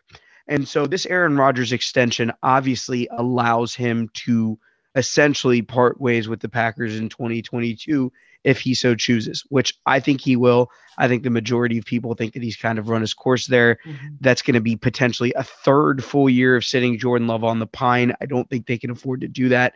I don't think that makes a lot of sense. So I think from both sides' perspective, it made a lot of sense to stay together this year. But going forward, they're really going to have to impress him in the next offseason in order to keep him there. And I don't know that they're necessarily the kind of organization that's going to push all their chips to the middle of the table and kind of take that run. Yeah, because I, I know historically, Green Bay, I mean, back to Ted Thompson as the GM, like they just never do anything in free agency. It's they draft, they develop, it's rarely do they ever make a move to bring in a guy. So I, am I'm, I'm with you. Like, I mean, Randall Cobb may be their big move. Yeah, we made Rodgers happy, but mm. I, am with you. And I think that is the common thing is that this is the last dance, right? all the all the yeah. memes and everything. Yeah. So it's yep. I mean, I think they're going to make it look pretty for the cameras for a little bit. Um, and I mean, if they start winning and, and, you know, they really push that Super Bowl, I mean, hey, what, what happens if they win the Super Bowl? I mean, obviously we're speculating here. I mean, you win the Super Bowl, are you really going to leave that team? And, and I think that's kind of where this gets tough is I think he's on the same kind of wavelength that Brady was on his last couple years in New England, where, hey, as long as we're winning, I'm down to come back. The second that I feel like we're headed in the wrong direction, I think I'm out. And so I think Aaron's protecting himself from that while also acknowledging, hey, I mean, we had a pretty special team here last year. I mean, you're few bounces of the ball and a few really bad decisions, let's be honest, away from potentially being in a Super Bowl. And at which point, you know, Aaron's happy and we're not having these problems. Right. And yeah, shoot. I mean, just the decision to, like, what was it? Kick a, uh, what was it? They kicked the field goal and they miss. Like, oh, yeah. fourth and eight. I think it was fourth and goal from the eight and and I, I think they kicked a field goal down by eight. It yeah, I, I mean, cite any chart you want, any metric you want, any football guy you want. It's very rare that the, the, stats guys, the analytics guys, and the football guys all agree on anything. Uh, but I, I, think everybody was in sync there that you don't kick that field goal ever for any reason. And I think I was pissed because I had last season I, I would do these thursday night football preview articles when i got to the playoffs. I started doing some of the playoff games as well. And i had the the saints and buccaneers game. I was like man i think it's going to be close but i was like i think the packers match up so well with the buccaneers. I was like i'll take the packers. And to see that i was like oh my gosh you gotta be kidding. Gotta be kidding me. They had it. I, I thought momentum was was on their side and yeah so it makes you wonder if those types of decisions like where it's it's not just maybe the front office but just like even coaching decisions where Rodgers is like, you got to be kidding me. like you're not giving me help. Then coaches aren't putting putting the team in position to succeed. Oh, you got to feel bad for the guy. I mean, I, to an extent, yes, and to an extent, no, right? Because mm-hmm. Aaron Rodgers, for most of his career, especially when he was with McCarthy, was playing Superman. And, yeah. and I think that that was part of the reason of why he had these brilliant individual seasons, but they would flame out in the playoffs to clearly superior teams because his teams weren't built to win championships. Right. They, they were built for you know you know built for whatever Green Bay wanted to do in the future. I, I think Green Bay is a much more forward thinking organization as opposed to anyone that's in the present, which has its benefits and its drawbacks, right? They're always prepared, right? If Aaron Rodgers had walked, most teams would be in disarray. I mean, they they had a viable backup plan in Jordan Love. I'm not saying he was ready, but you know, you could essentially get the rebuild restarted. Right. I think LaFleur coming in and kind of helping Aaron out, bringing uh, you know, turning Aaron Jones into what he is, making sure Davante Adams gets his one-on-ones, scheming Tonyan and and Jimmy Graham and whoever else they'd brought in. I- I think Matt LaFleur's offense helps Aaron Rodgers so much in terms of not having to be Superman all the time anymore. And I think that was a mutually beneficial relationship until you get to that point, which obviously Matt had never been in as really a primary play caller.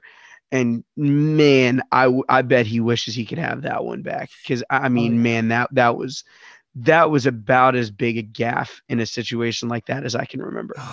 it, it was painful but i guess like going forward i i read this and i was i was looking to try and confirm on Spotrac but maybe you can confirm or or um de, uh, debunk this I, I read that like part of aaron rodgers is under contract 2022 in theory the packers could be like you're under contract you're going to play for us and I, I read that Rodgers could actually retire, and instead of having to give back the guaranteed money that's owed to him, which usually is the case for for retired players, that he could actually retire and not give back any of that. Did Did you see that anywhere? Like, is that actually an Um, option? it- based on the structure and my guess would be I can't remember it off the top of my head, but that my guess would be that would mean that 2023 is a void year. yes. And in that case, yes.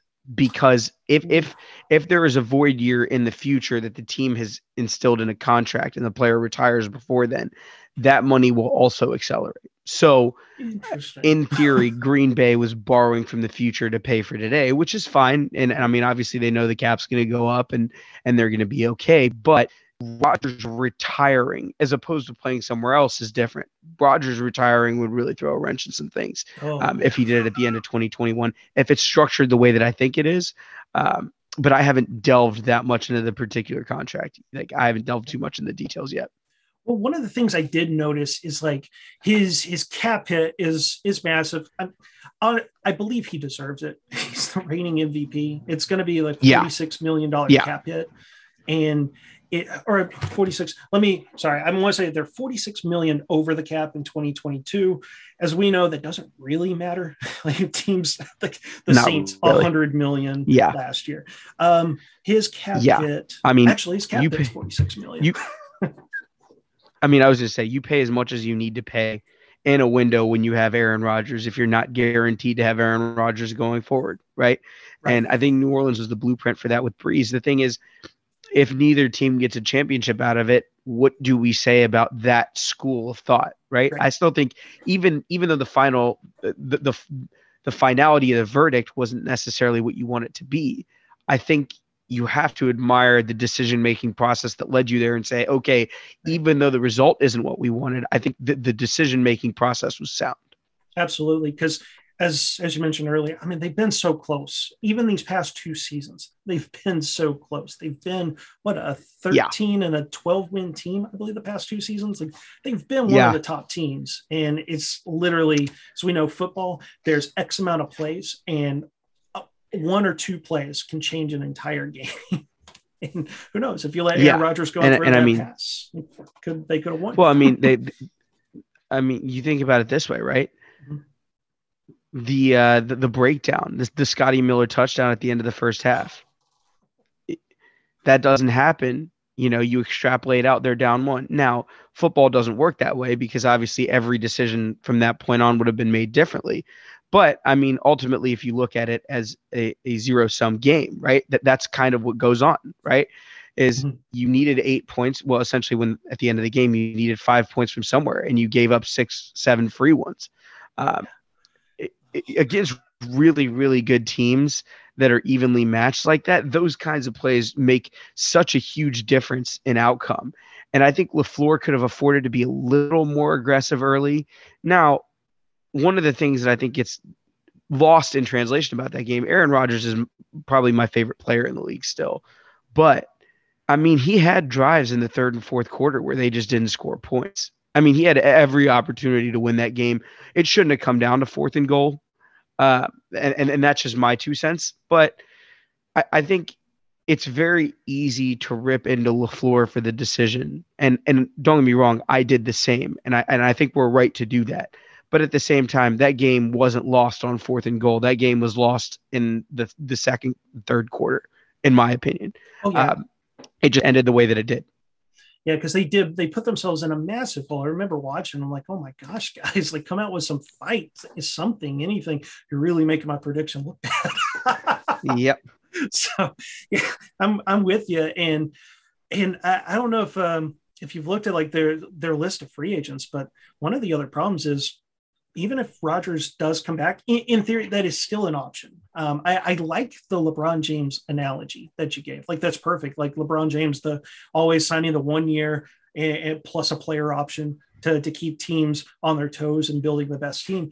Well, Green Bay is going to be without Davante Adams and Robert Tonyan as free agents, and then on top of that, they, their their roster got super expensive. Now, granted, they can do all kinds of things. Maybe they do some extensions on some some players. They had some of their defensive guys with massive cap hits where it's almost they they almost have to extend them or move on from them. But man, if you're sitting there with Aaron Rodgers, I think that I think this deal really does do the obvious of what we're all expecting, where this is the last year and it forces them to to trade them. And I, I think a dark horse team because everyone talks Broncos. I think Broncos make sense. And, and actually, I want to stick with the Broncos. Like they, they go in the draft they need a quarterback like Teddy Bridgewater. Come on, that, that's not the answer. They have Yeah, Justin. he's not it. Yeah, they have Justin Fields and they pass on him. We know these teams always know stuff. Like, is it possible? Is are we correct in assuming that maybe the re- part of the reason they pass on Fields is they sit there and they smell blood in the water? And they're like, we could get Rodgers. Like, it's realistic. We can get Rodgers. If that's what happened, that's really poor GMing. And George Paton's a smart guy. Mhm. Um, if if that's if that is indeed what happened, then that's really poor GMing, and that's just my opinion. Mhm. Um, but I was told by several people that they just weren't in on the Fields, And- based on the way that that board fell. They were very happy with the options that they had with their pick, and that's why they didn't trade out. So Interesting. Interesting. So- Interesting. Because just real quick on Justin Fields, like I guess it's because I got burned many years ago with Derrius Guice because I was like, Guice is a really talented running back. Now, obviously, scumbag, right? Jeez. But I was Yeah. like, why? Why is he falling behind these other running backs? And I've learned that yes, sometimes GMs make mistakes and they miss players, and sometimes they draft Jalen Reagor over Justin Jefferson. But when a lot of teams, when the consensus on a on a player is the same, and you start to see a talent like Derrius Guice fall in drafts, and and for Justin Fields, where I think early in the draft process, it's like Trevor Lawrence number one, obviously, and then yeah, it's gonna be Justin Fields. They've been tied, they've been tied to the hip since their high school days, and then Fields falls out of the top two, out of the top three, and tumbles. It does like that's been really my concern. I've been in terms of fantasy football, I've been pumping the brakes. I mean, I get it. You pull him up on Player Profiler. It's exciting. He's fast. He's big. It's he can run. He can pass. But I'm like, something just isn't right. Like, there's a lot of the Panthers and the Broncos that when teams tell us what they really think about players with their actions. Well, when you are the Broncos or the Panthers, right? Mhm. Your rosters are more win now constructed than you think. You know, mm-hmm. like like I'm I'm not saying that they're going to be Super Bowl champions tomorrow, but most rosters in the NFL can be built around a bunch of veterans that you go get in free agency as long as you have the quarterback. I mean, I mean, you know, find the quarterback in your rebuild is rather quick. Ask Indianapolis what happened when Andrew Luck was inserted, and suddenly the worst team in the league immediately is 11 and 5, you know? And I mean, they got him killed back there in year one. It's not, it's not like he had, you know, world beaters all over the place. I mean, the man literally lifted a franchise out of the grounds, stepped into Peyton Manning's shoes and filled them, and maybe then some, right? I, I mean, Absolutely. finding the quarterback is so paramount important with the way that we pay these guys. For, forget for, for a second how important the position is on the field, right? The way that we value these players in terms of how we pay them, everything is secondary to quarterback. So if you're talking about being in a draft, right? Logically speaking, if you're treating draft capital as capital, the the the sooner you can get a quarterback, the better. And logically, if you can't get a top tier prospect at their position, move out. Move out and let somebody go up and chase a quarterback. Let them do something. Right. Because I'll tell you what, throwing darts at a quarterback is never, ever, ever going to be the worst thing that you can do. It's not. Because if you throw darts at a tight end and miss, right? Like let's say hypothetically TJ Hockenson busts. I don't think he will. But let's say Hockenson busts. That is a really bad draft pick. Whereas Right. you go back 10 years, the Jets drafted Mark Sanchez. He didn't work out. He was awful. They went to back to back AFC championship games. As long as there's something there, you can get some kind of value. I mean, Sam Bradford, great example. Sam Bradford was terrible. And then Greg Robinson. Greg Robinson was completely worthless. So so when when you when you think about throwing darts early in the first round, you need to have a known quantity. And I think that was the weirdest part about the narrative that was surrounding Justin Fields is I, think th- there was an element of, you know, old guys thinking that, you know, we know what we're doing. And I think the other element of it too was I think he got unfairly dinged for the Big Ten's ineptitude last year. One, um, and more than that, I think he got he got unfairly knocked down for one not even bad game against Indiana, just kind of a suspect game Yeah. against Indiana that where he did a lot of really good things, but also a lot of not so great things. But I mean, he's a kid. Like everybody else, who watched a Zach Wilson game last year? I mean, uh, no, like seriously, who watched three years of Zach Wilson? Who, I I mean, who watched those games, right? Who was Right. watching Trey Lance at North Dakota State? You know, and don't get me wrong. I'm not saying that he's going to have the best career out of all of them. I, I think that that so much depends on how their coaching situations turn out, how their GM situations turn out, and how much all of these organizations end up believing in their guy, right? Right. Because I think if you look at it that way, Mac Jones might have the best potential to succeed because I think he has the best head coach. That's just what it is. It's a Um, stable situation. Trey Lance, I think he's going to have a, a, an incredible shot at success, right? Right. And the thing about Justin Fields, I think the kid was so unfairly profiled based on one questionable game and you know all of these other things that that you know stuff that was disproven that nobody cared to double check. I mean, everybody in Columbus loved the kid. I mean, every coach, every player had nothing but great things to say about him. And I- think he was so unfairly judged in that decision making process. But that being said, he did end up in Chicago with a fantastic defense, an offensive minded head coach, really solid GM, really solid organization. And I think it would be really, really special if after all of that, after everything that Chicago's been through with their quarterback carousel, after all the ridiculous narratives about Justin Fields, if he's finally the quarterback for Chicago, I think that story as it's written will be really, really cool. and and even tying it to the Packers too, it's like I think we all believe last dance, last dance for the Packers. And I was even thinking just last night, I was like, the Packers, because they have Brett Favre straight to Aaron Rodgers, like 30 years where they basically own that division for the most part. And and you're like, okay, this is the end. Like clearly Green Bay is taking a step back unless Jordan Love makes this massive leap. And that's just you can't put that type of expectation on him. Like No. I, I don't think he's Aaron Rodgers, but like I was like, who steps up in this division? And I'm like, you know, this is actually pretty dang perfect for like for Justin Fields because I, you know, if Fields had gone to just throwing like Raiders, right? If Jon Gruden was like, "Yeah, Oof. we finally get her right." It's like you go to the division that's got Patrick Mahomes and Justin Herbert, and you know it's tough to really I, I excel because you're just constantly in those shadows. And so Chicago, I mean Minnesota, Minnesota's a solid team, but Kirk Cousins, like you as talked about, you can only really go as far as your quarterback.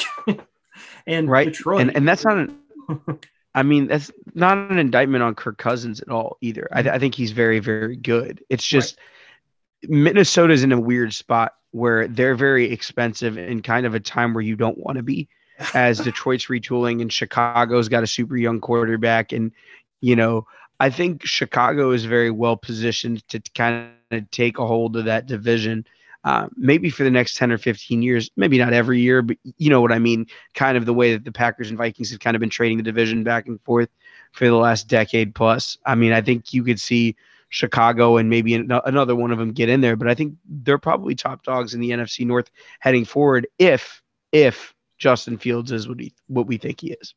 Yeah, and and I'm rooting for the guy. I mean, I know I was I was saying like, man, I I am pessimistic, but it's it was mainly kind of looking at man. You look back historically, QBs that fall outside the top ten. There are some hits, absolutely. I mean, Mahomes was right there at pick ten, and Watson, the same draft, was pick twelve. But it's more often than not those those QBs outside the top ten eh, does not bode well. But maybe Fields like Fields has that profile where I'm like, man, this is what I like in fantasy football, but I'm like, man, why? Why were these teams? Maybe it was because, like as you talk about, if you're not getting one of the top guys in in this class, I think is super deep. Like Fields may be the I mean, QB, he- but yeah, He, I mean, he doesn't look the part on, on camera Mhm. because, you know, obviously you got offensive linemen and freaks all around the place at Ohio State. I mean, it's not like, you know, he was playing at Southwestern Louisiana where he would stand out. I, I mean, the kid is legitimately 6'3, 225. right. It's not like he's slender and he's fast. He can make every single throw. I mean, if you were to build a modern quarterback in a lab, I think it'd look a lot like Justin Fields. I so, and I mean, you know, Fields and Lawrence were one and two, and, and you could have debated that till you were blue in the face since they were about 15 years old. And suddenly Zach Wilson and Trey Lance have ascended to a tier above. I, I just I didn't understand. And there was also conversation about Mac Jones being taken before him. And I'm like, guys, y- it's very, very, very rare that you have a quarterback of that level that performs like that in college that isn't going to translate. Right. And so I, I, the other thing is, I don't know if anybody watched the Brett Kollmann video. Not a plug. He's awesome. Rock Fantastic star content. does incredible work. yeah. yeah, I mean, if you're a football fan and you haven't watched his YouTube videos, strongly recommend. Um, but he did a breakdown of kind of who invented the spread offense and, and kind of went into the tiers and and you know run to pass or run to pass, pass to run, doing all the spread concept stuff, and then kind of extrapolated it out and like you know who what coaches have taken all of these pieces, you know, the air raid, the spread, and kind of modernized it. And Nagy and and Ryan Day kind of run this hybrid supercharged air raid spread power attack that Justin Fields uniquely learned, obviously because he was the quarterback at Ohio State, but also that Matt Nagy employs for the Bears. And so when you kind of look at what quarterback is is best situated to make that seamless transition, I mean, I think Matt Nagy called up his old buddy Ryan and was like, "Hey, how good is this kid?" And I think Ryan told him everything that he needed to hear. And I- mean, I think playbook wise, this is going to be the easiest translation, other than maybe Trevor Lawrence, because I think he was handed that uh, that playbook back in January, while while he was exiting the college football playoff. But other than that, I think this might be the easiest of them for anybody. So I'm really excited to see him in Chicago. I mean, what a city, what a quarterback. Yep. I really, really, really hope that he's the guy. I really hope that they can, you know, surround him with the right pieces, and I really hope that he can get him one. Absolutely. And it may be Justin Fields, he may be the guy to save uh was it Ryan Pace's job that you know you were talking about being a good GM and, and well, spend too long, but I don't know, maybe I was focusing on the wrong things, but I was I was like, man, like I've, I've actually the first time I recorded with Ryan, I was very much anti Ryan Pace. I was like, this guy just can't, but maybe it's because he couldn't get the the QB decision. and I think I've been judging GMs more off like wins and losses, but I'm like, eh, that, I guess that is more of a coach way of measuring um, measuring success than it is GMs. But um, I might have to save Ryan for otherwise we'll keep recording for like Yeah. two hours. because yeah. man, I mean, and and no, no, I, I think I think one of the kind of misconceptions is that a GM is responsible for the you know for the ultimate success of the on-field product. A general manager's job is to give his head coach the best chance at success, right? And so often the head coach and the GM are um, are talked about together, right? They're two Mhm. very distinctive jobs. Now, if they don't work together, that's a problem, right? but they're very different jobs in the sense that a GM's job is to assemble talent. A coach's job is to take the assembled talent to the promised land. Yep. And so wins and losses, depending on the situation, it's not it's not uniformly true, but wins and losses are a pretty poor way of evaluating a GM just because he has no day-to-day influence on what happens with the talent that he assembles, right? Like Jacksonville in 2017, loaded roster. Now you can't blame the GM in 2018 when everything implodes. No. That's not a, that's not a talent problem. That's not a GM issue, right? Now, granted, signing Bortles is a bad decision, and we can get into that a different day. But you, you get what I'm saying. Right. Their job is to assemble talent and and treating them and judging them like we judge head coaches with wins and losses is an even tougher sell than it is for a head coach.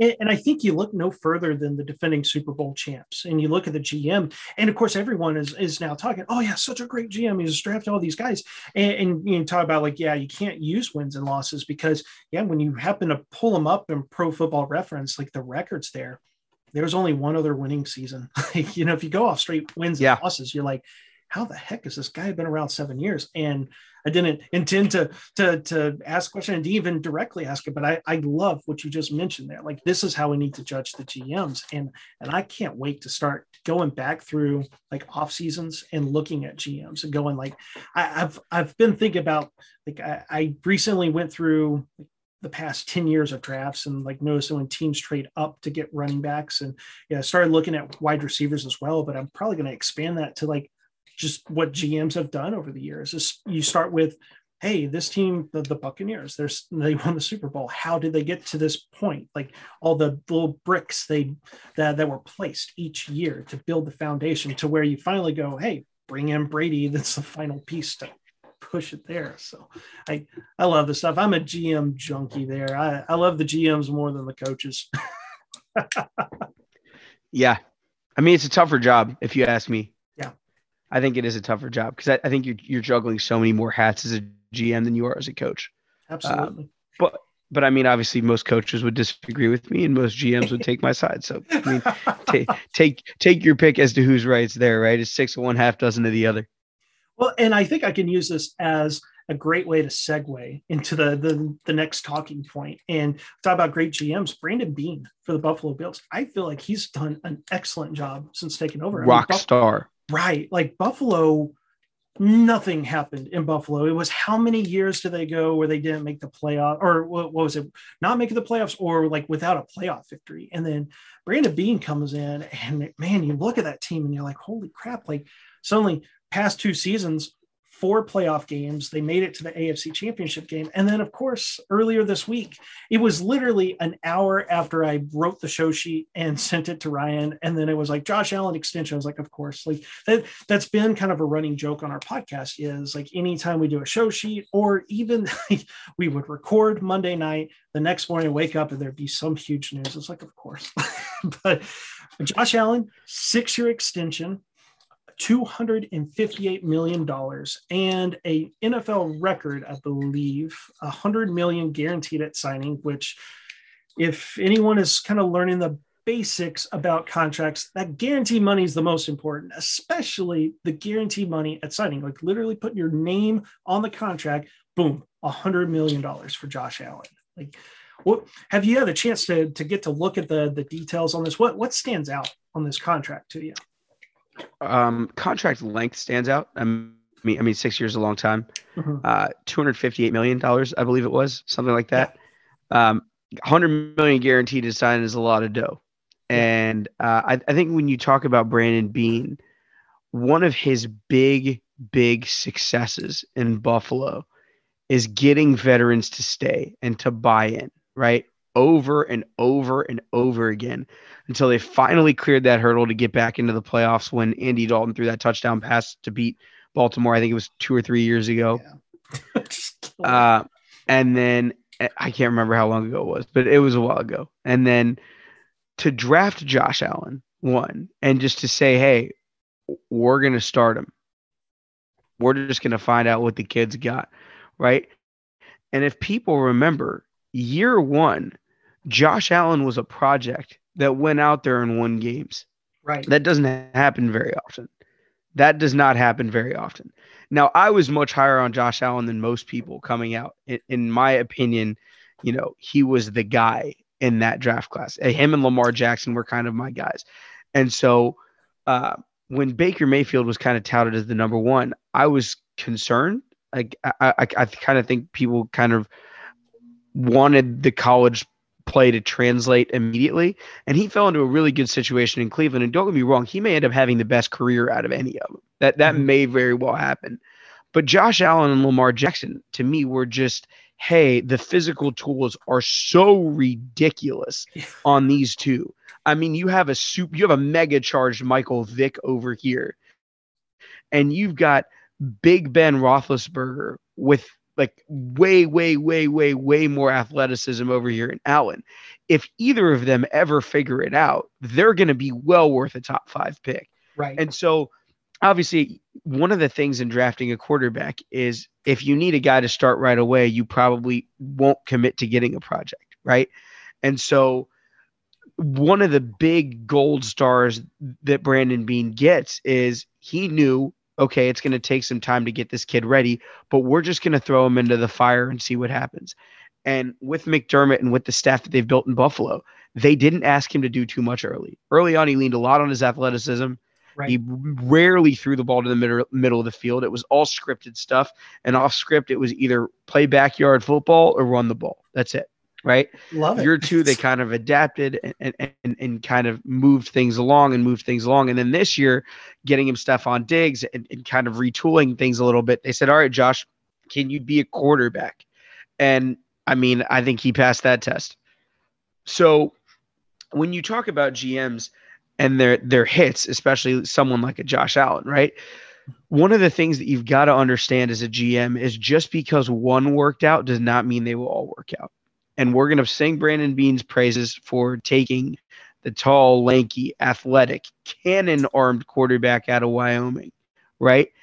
And now you've heard the term the NFL is a copycat league. Someone is going to try to find another project of a kid, tall, lanky, built, cannon for an arm, and see if he can work for them too. Reminding you of anybody? Jordan Love, Trey Lance, any?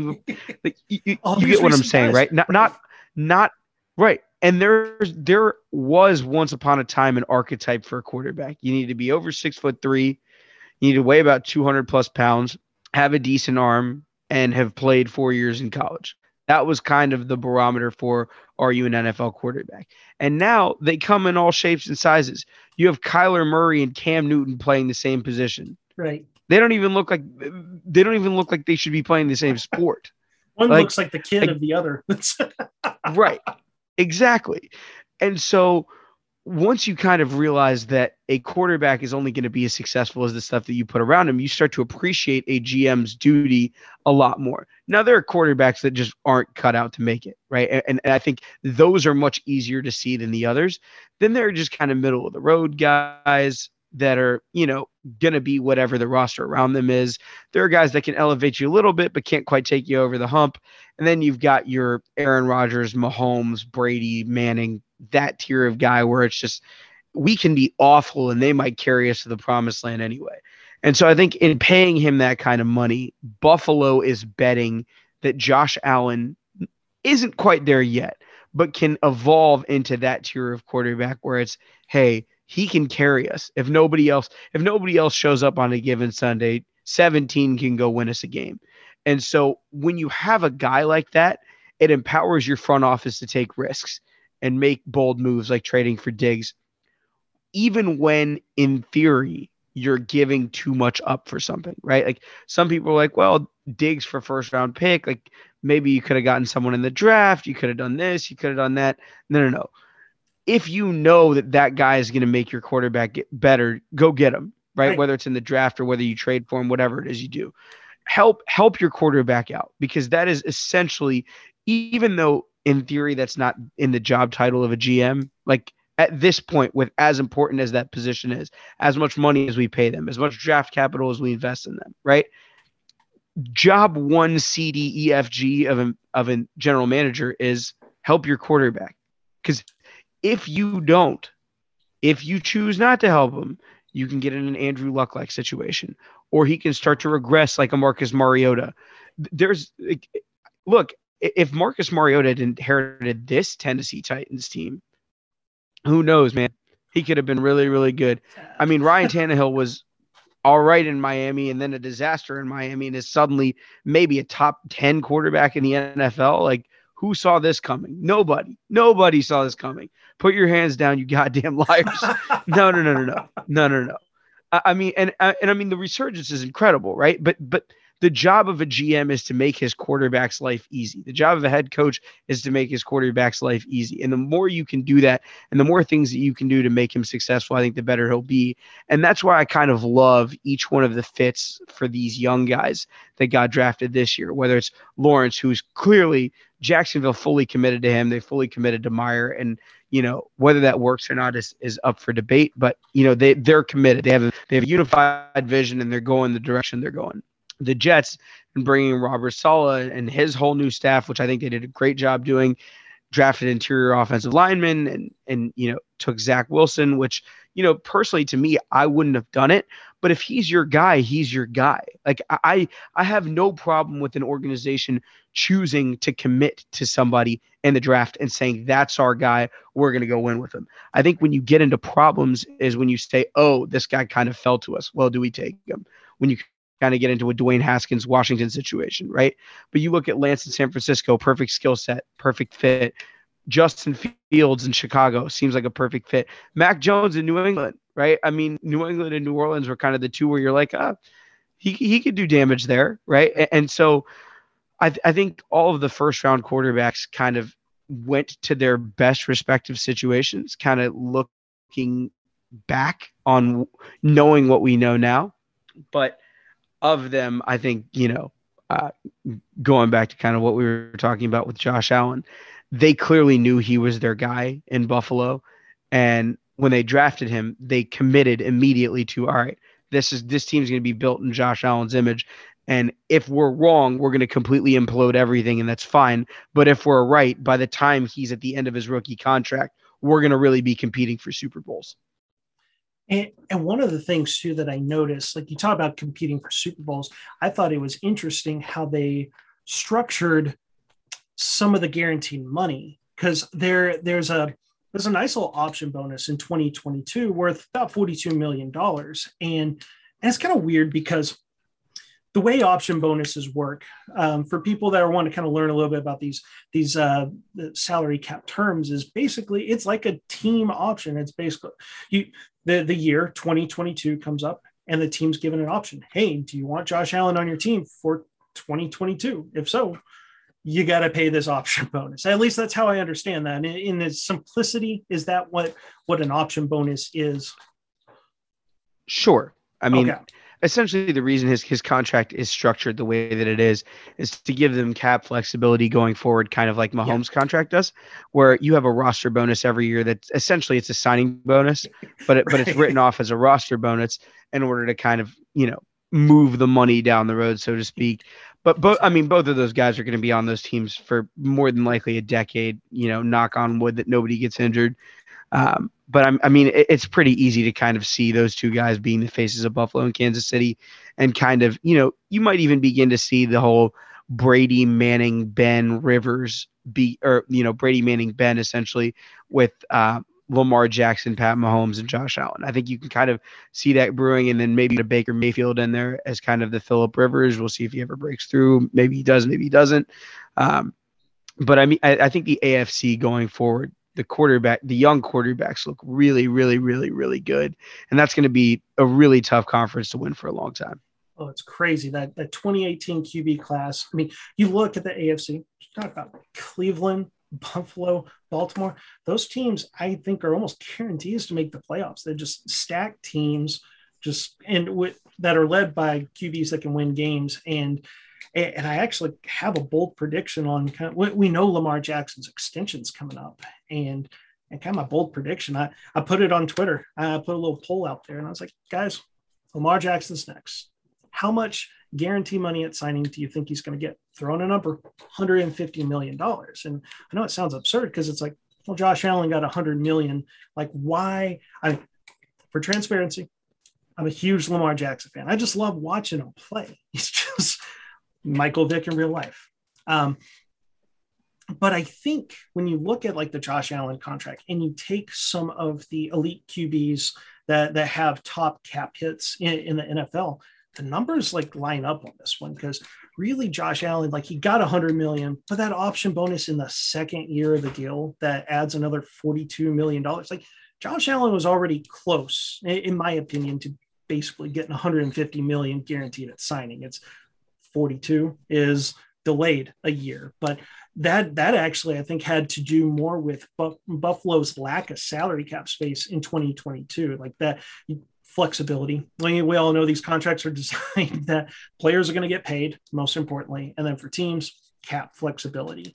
And Buffalo would have really been hurting in 2022, which is not good when you're trying to win a Super Bowl in the next, let's say, three years with Josh Allen, where that contract is really not bad at all. But the reason I went with Lamar Jackson, $150 million, is Allen signing first is bad news for Baltimore because that's what I've been watching here. I was like, Allen and Jackson are going to sign, and whoever signs first is going to hurt the other team because anytime a player, a superstar quarterback, signs a big contract, the next superstar quarterback's going to get more.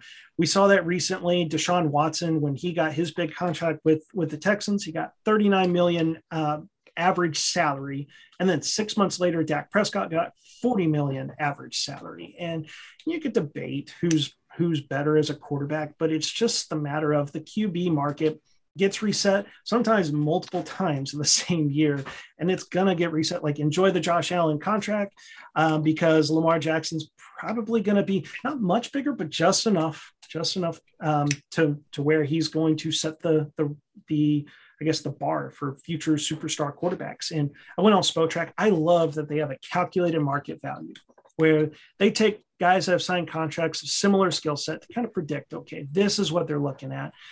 Josh Allen was roughly 43 million average salary. And of course, that means Lamar Jackson is now going to be 44 and a half million, around that one to two million dollars more per year for the salary. And if Lamar Jackson gets six years, 44 and a half million, that came out to be, what's it, those 200, 270 million. It was like 267 to 270 million dollars. And and I went back and looked at the other big contracts signed. I, I omitted like Patrick Mahomes because that's such a a, a it's an outlier. Of, right. It's it's super team friendly, just crazy. But guys like Russell Wilson, Dak Prescott, Aaron Rodgers, Deshaun Watson, like the top six on average, they got 55% guaranteed at signing. And then with the Josh Allen thing, where I was talking about, yeah, they had this option bonus, but really it was have a delayed, like guaranteed at signing, like you're getting it a year later, but it could have easily been a signing bonus if Buffalo had cap space. That the 142 million, I kid you not, I was I was I was drinking some drinking some wine while I was writing writing my Josh Allen article, and 142 million of the 258 came out to be 55%. I was like, holy crap, we we have a trend on this one. And 55% of the 270 million. I don't have my numbers in front of me. If I had my home set up, I had all the numbers, but it was like 147 million. Like Lamar Jackson, by God, he he may get 150 million. It's not outrageous. And on that poll, it was like 43% said under. Like, I get it. There's people that hate Lamar Jackson, but they got to be realistic. Lamar Jackson's going to get paid. And thanks to Josh Allen. yeah, Josh Allen doesn't have an MVP either. So, yeah. um, I think the really interesting thing with Lamar, especially him being a I, I hesitate to call him a running quarterback because he is a quarterback that can run. You know, right. it's it's not quite you know running quarterback's kind of a taboo term where it's like oh like this guy really can't throw. I mean, Lamar Jackson led the league in passing touchdowns in 2019. Not that anybody cares, you know, because you know it, it is what it is. But I think when you look at Lamar, I think the very interesting part of his contract is going to be injury guarantees and kind of what he what Baltimore does along with his agent in order to assure, right? Because the thing is, Baltimore's offense has a dynamic element of called runs for Lamar. Most offenses that have rushing elements for their quarterbacks may pull that out a couple times a game, but that's a fundamental part of their rushing offense is Lamar Jackson on called runs. And most most teams wouldn't use their quarterback that way right? But that also adds hits, that adds wear to his body. And so if I'm Lamar Jackson's agent, I'm not only trying to get as much guaranteed money as I can, I'm trying to get as as many injury guarantees as I can, only because you've got to come to the table and say, hey, not only is my client a unique football player and a unique quarterback, he's a unique asset. You take him out of there and you have to run an entirely different offense. Nobody can do what my guy does. But at the same time, that exposes his body to more risk. And if we're going to take those risks, you're going to save him. You know, you're going to add in those injury guarantees that you otherwise wouldn't want to. And I think ultimately, the Harbaughs and, and, and kind of, you know, the way that they do things in Baltimore, I, I think Eric DeCosta gets that done. Um, I would be very, very shocked if for some reason that they don't come to a deal. Um, but I don't know if that'll happen this offseason or next. If they do it next offseason, it's going to cost them more. So, I mean, I think EDC and, and that front office will get it done this year. It's just going to be interesting. I think I think you brought up a really good point about how it's going to compare to Allen's contract. I think it's going to go a little bit beyond. Maybe it goes a lot beyond. You know, maybe they they wholeheartedly believe he's in that Mahomes tier um, and is just a unicorn because obviously we've never seen anything like it. I mean, even prime Michael Vick couldn't throw the ball like that. I, I mean, it, it's a it's kind of a tough call if you're Baltimore to kind of figure out what you want there, but I would guess that you're going to see something maybe in the range of, you know, if you do 6 years like like they did Josh Allen's deal, if you do 6 years, then I think you probably approach 280 million somewhere in there. Um, but it, obviously it's going to be difficult to tell without knowing exactly how long they're trying to extend them for. Right. And, and man, for for people that do want to start getting into looking at contracts and kind of figuring things out, I I don't recommend going into looking at Patrick Mahomes or Josh Allen or whatever contract Lamar Jackson signs because oh my gosh, like the there is if you go on Spotrac and you look at notes like after like kind of some of the basic stuff like here's your salary, here's your signing bonus, the notes are like a, a, an entire encyclopedia for Patrick Mahomes. it's absurd. Oh yeah, I mean it's just. but but it is interesting, and that's why people should always be listening to you when you're on the podcast talk about all these different ways that teams can.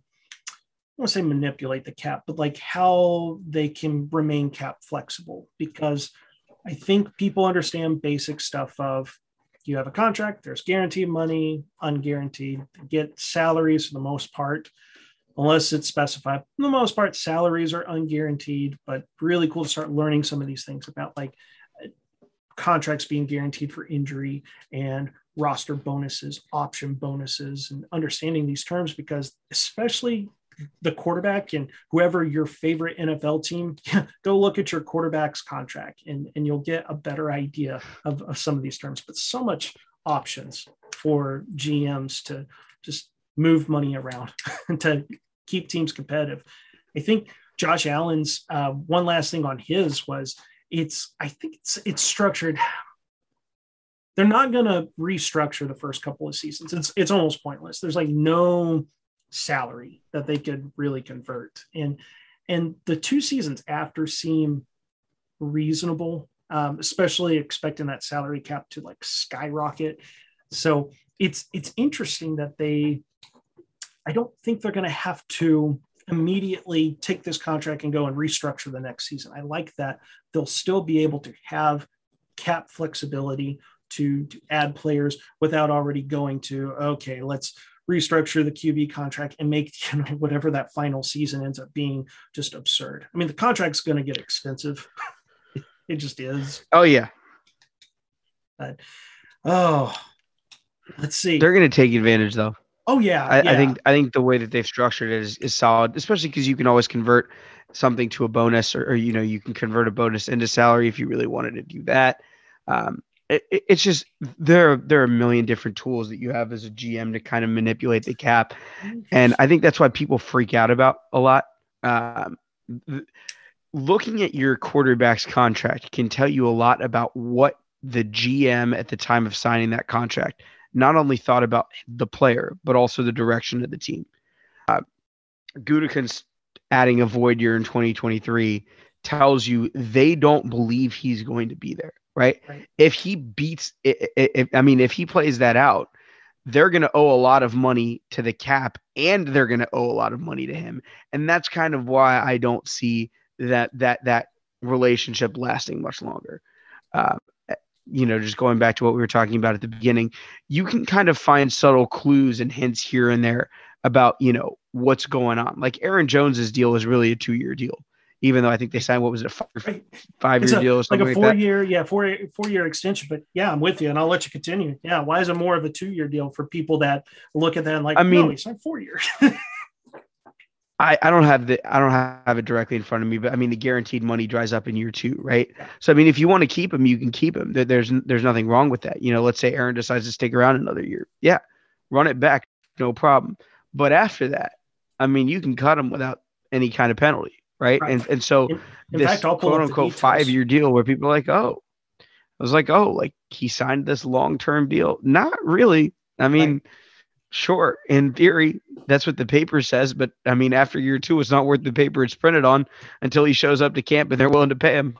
So, I mean, it's it's very weird to kind of see how guaranteed money has kind of placed contract money in the sense of most contract money is for most players. I mean, obviously quarterbacks and other guys are, are different situations, but if you're not a star, like contract money is kind of unlikely. Yeah. Get as get as much guaranteed money as you can. Absolutely, because teams, it's a it's a business, nasty business. I mean, it's really kind of a crappy business when you think about a team giving a contract and then going, "Nah, we're not going to honor that." But it's a business nonetheless. And yeah, like these these contracts, that's why you talk about players only care about the guaranteed money. Uh, your average average or even your great players. I mean, especially running backs, that position where teams don't typically want to pay for. And like I've got Aaron Jones pulled up right here. It is yeah, it's after the 2022 season is when they can move on from him because oh my gosh, there's so many ads on Spotrac. Come on, guys. It's his cap hit in particular, it just skyrockets to over 19 million dollars. And the, the dead cap is six and a half million. I mean you're clear and you're able to move on from jones which that would be his age 29 season for typically for running backs. And by that point aaron jones i know he catches a lot of passes but he's been involved heavily with with green bay. Two years time if he's still heavily involved in green bay even if he's just catching passes he's still getting tackled. And you're a 29 year old running back. Nobody wants to pay 19 million to a running back. And yeah, no one really wants to pay six and a half million on the cap for a player not there, but you're saving 13 million dollars. And hey, look, like that's about the time AJ Dillon his they may start talking contract extension for him. Like teams recycle running backs all the time. So yeah, that that's this is a perfect example, a very simple thing of like why, yeah, Aaron Jones signed a four-year deal. But it's not really a four-year deal. It's follow that guaranteed Right. money. Yep. The guaranteed money will tell you everything you need to know. Yep. Absolutely. And really, I think on that note, man, honestly, I've seen so for full transparency of people watching the show, they know if they've been watching weekly, this isn't my setup. I'm actually at work. I got an emergency phone call, but don't worry, I was able to get a podcast going. But I've been noticing that my phone has been blowing up on silent. And so I think I've been playing hooky from work enough times. So, man, I wanted to get into Nick Chubb, but honestly, covering the QBs, I, I think that that's perfect. I think we hit the spot right there for for us to end the podcast. If you're all right with that. Oh yeah, perfect. Well, for the Dynasty Wonderland, we appreciate you coming on the podcast here. We've got to at some point, maybe if if uh, you look back at at the recording, because Ryan's going to put these two parts together. If you like the the product and the offer is always there to come back and join us, we can have that proper buy or sell game because that was going to be talking about the G. Oh yeah.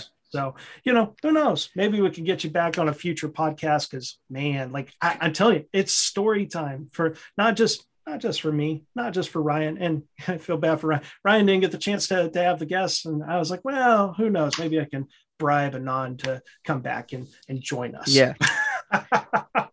Probably during football season, mm-hmm. honestly, is going to be a little bit easier.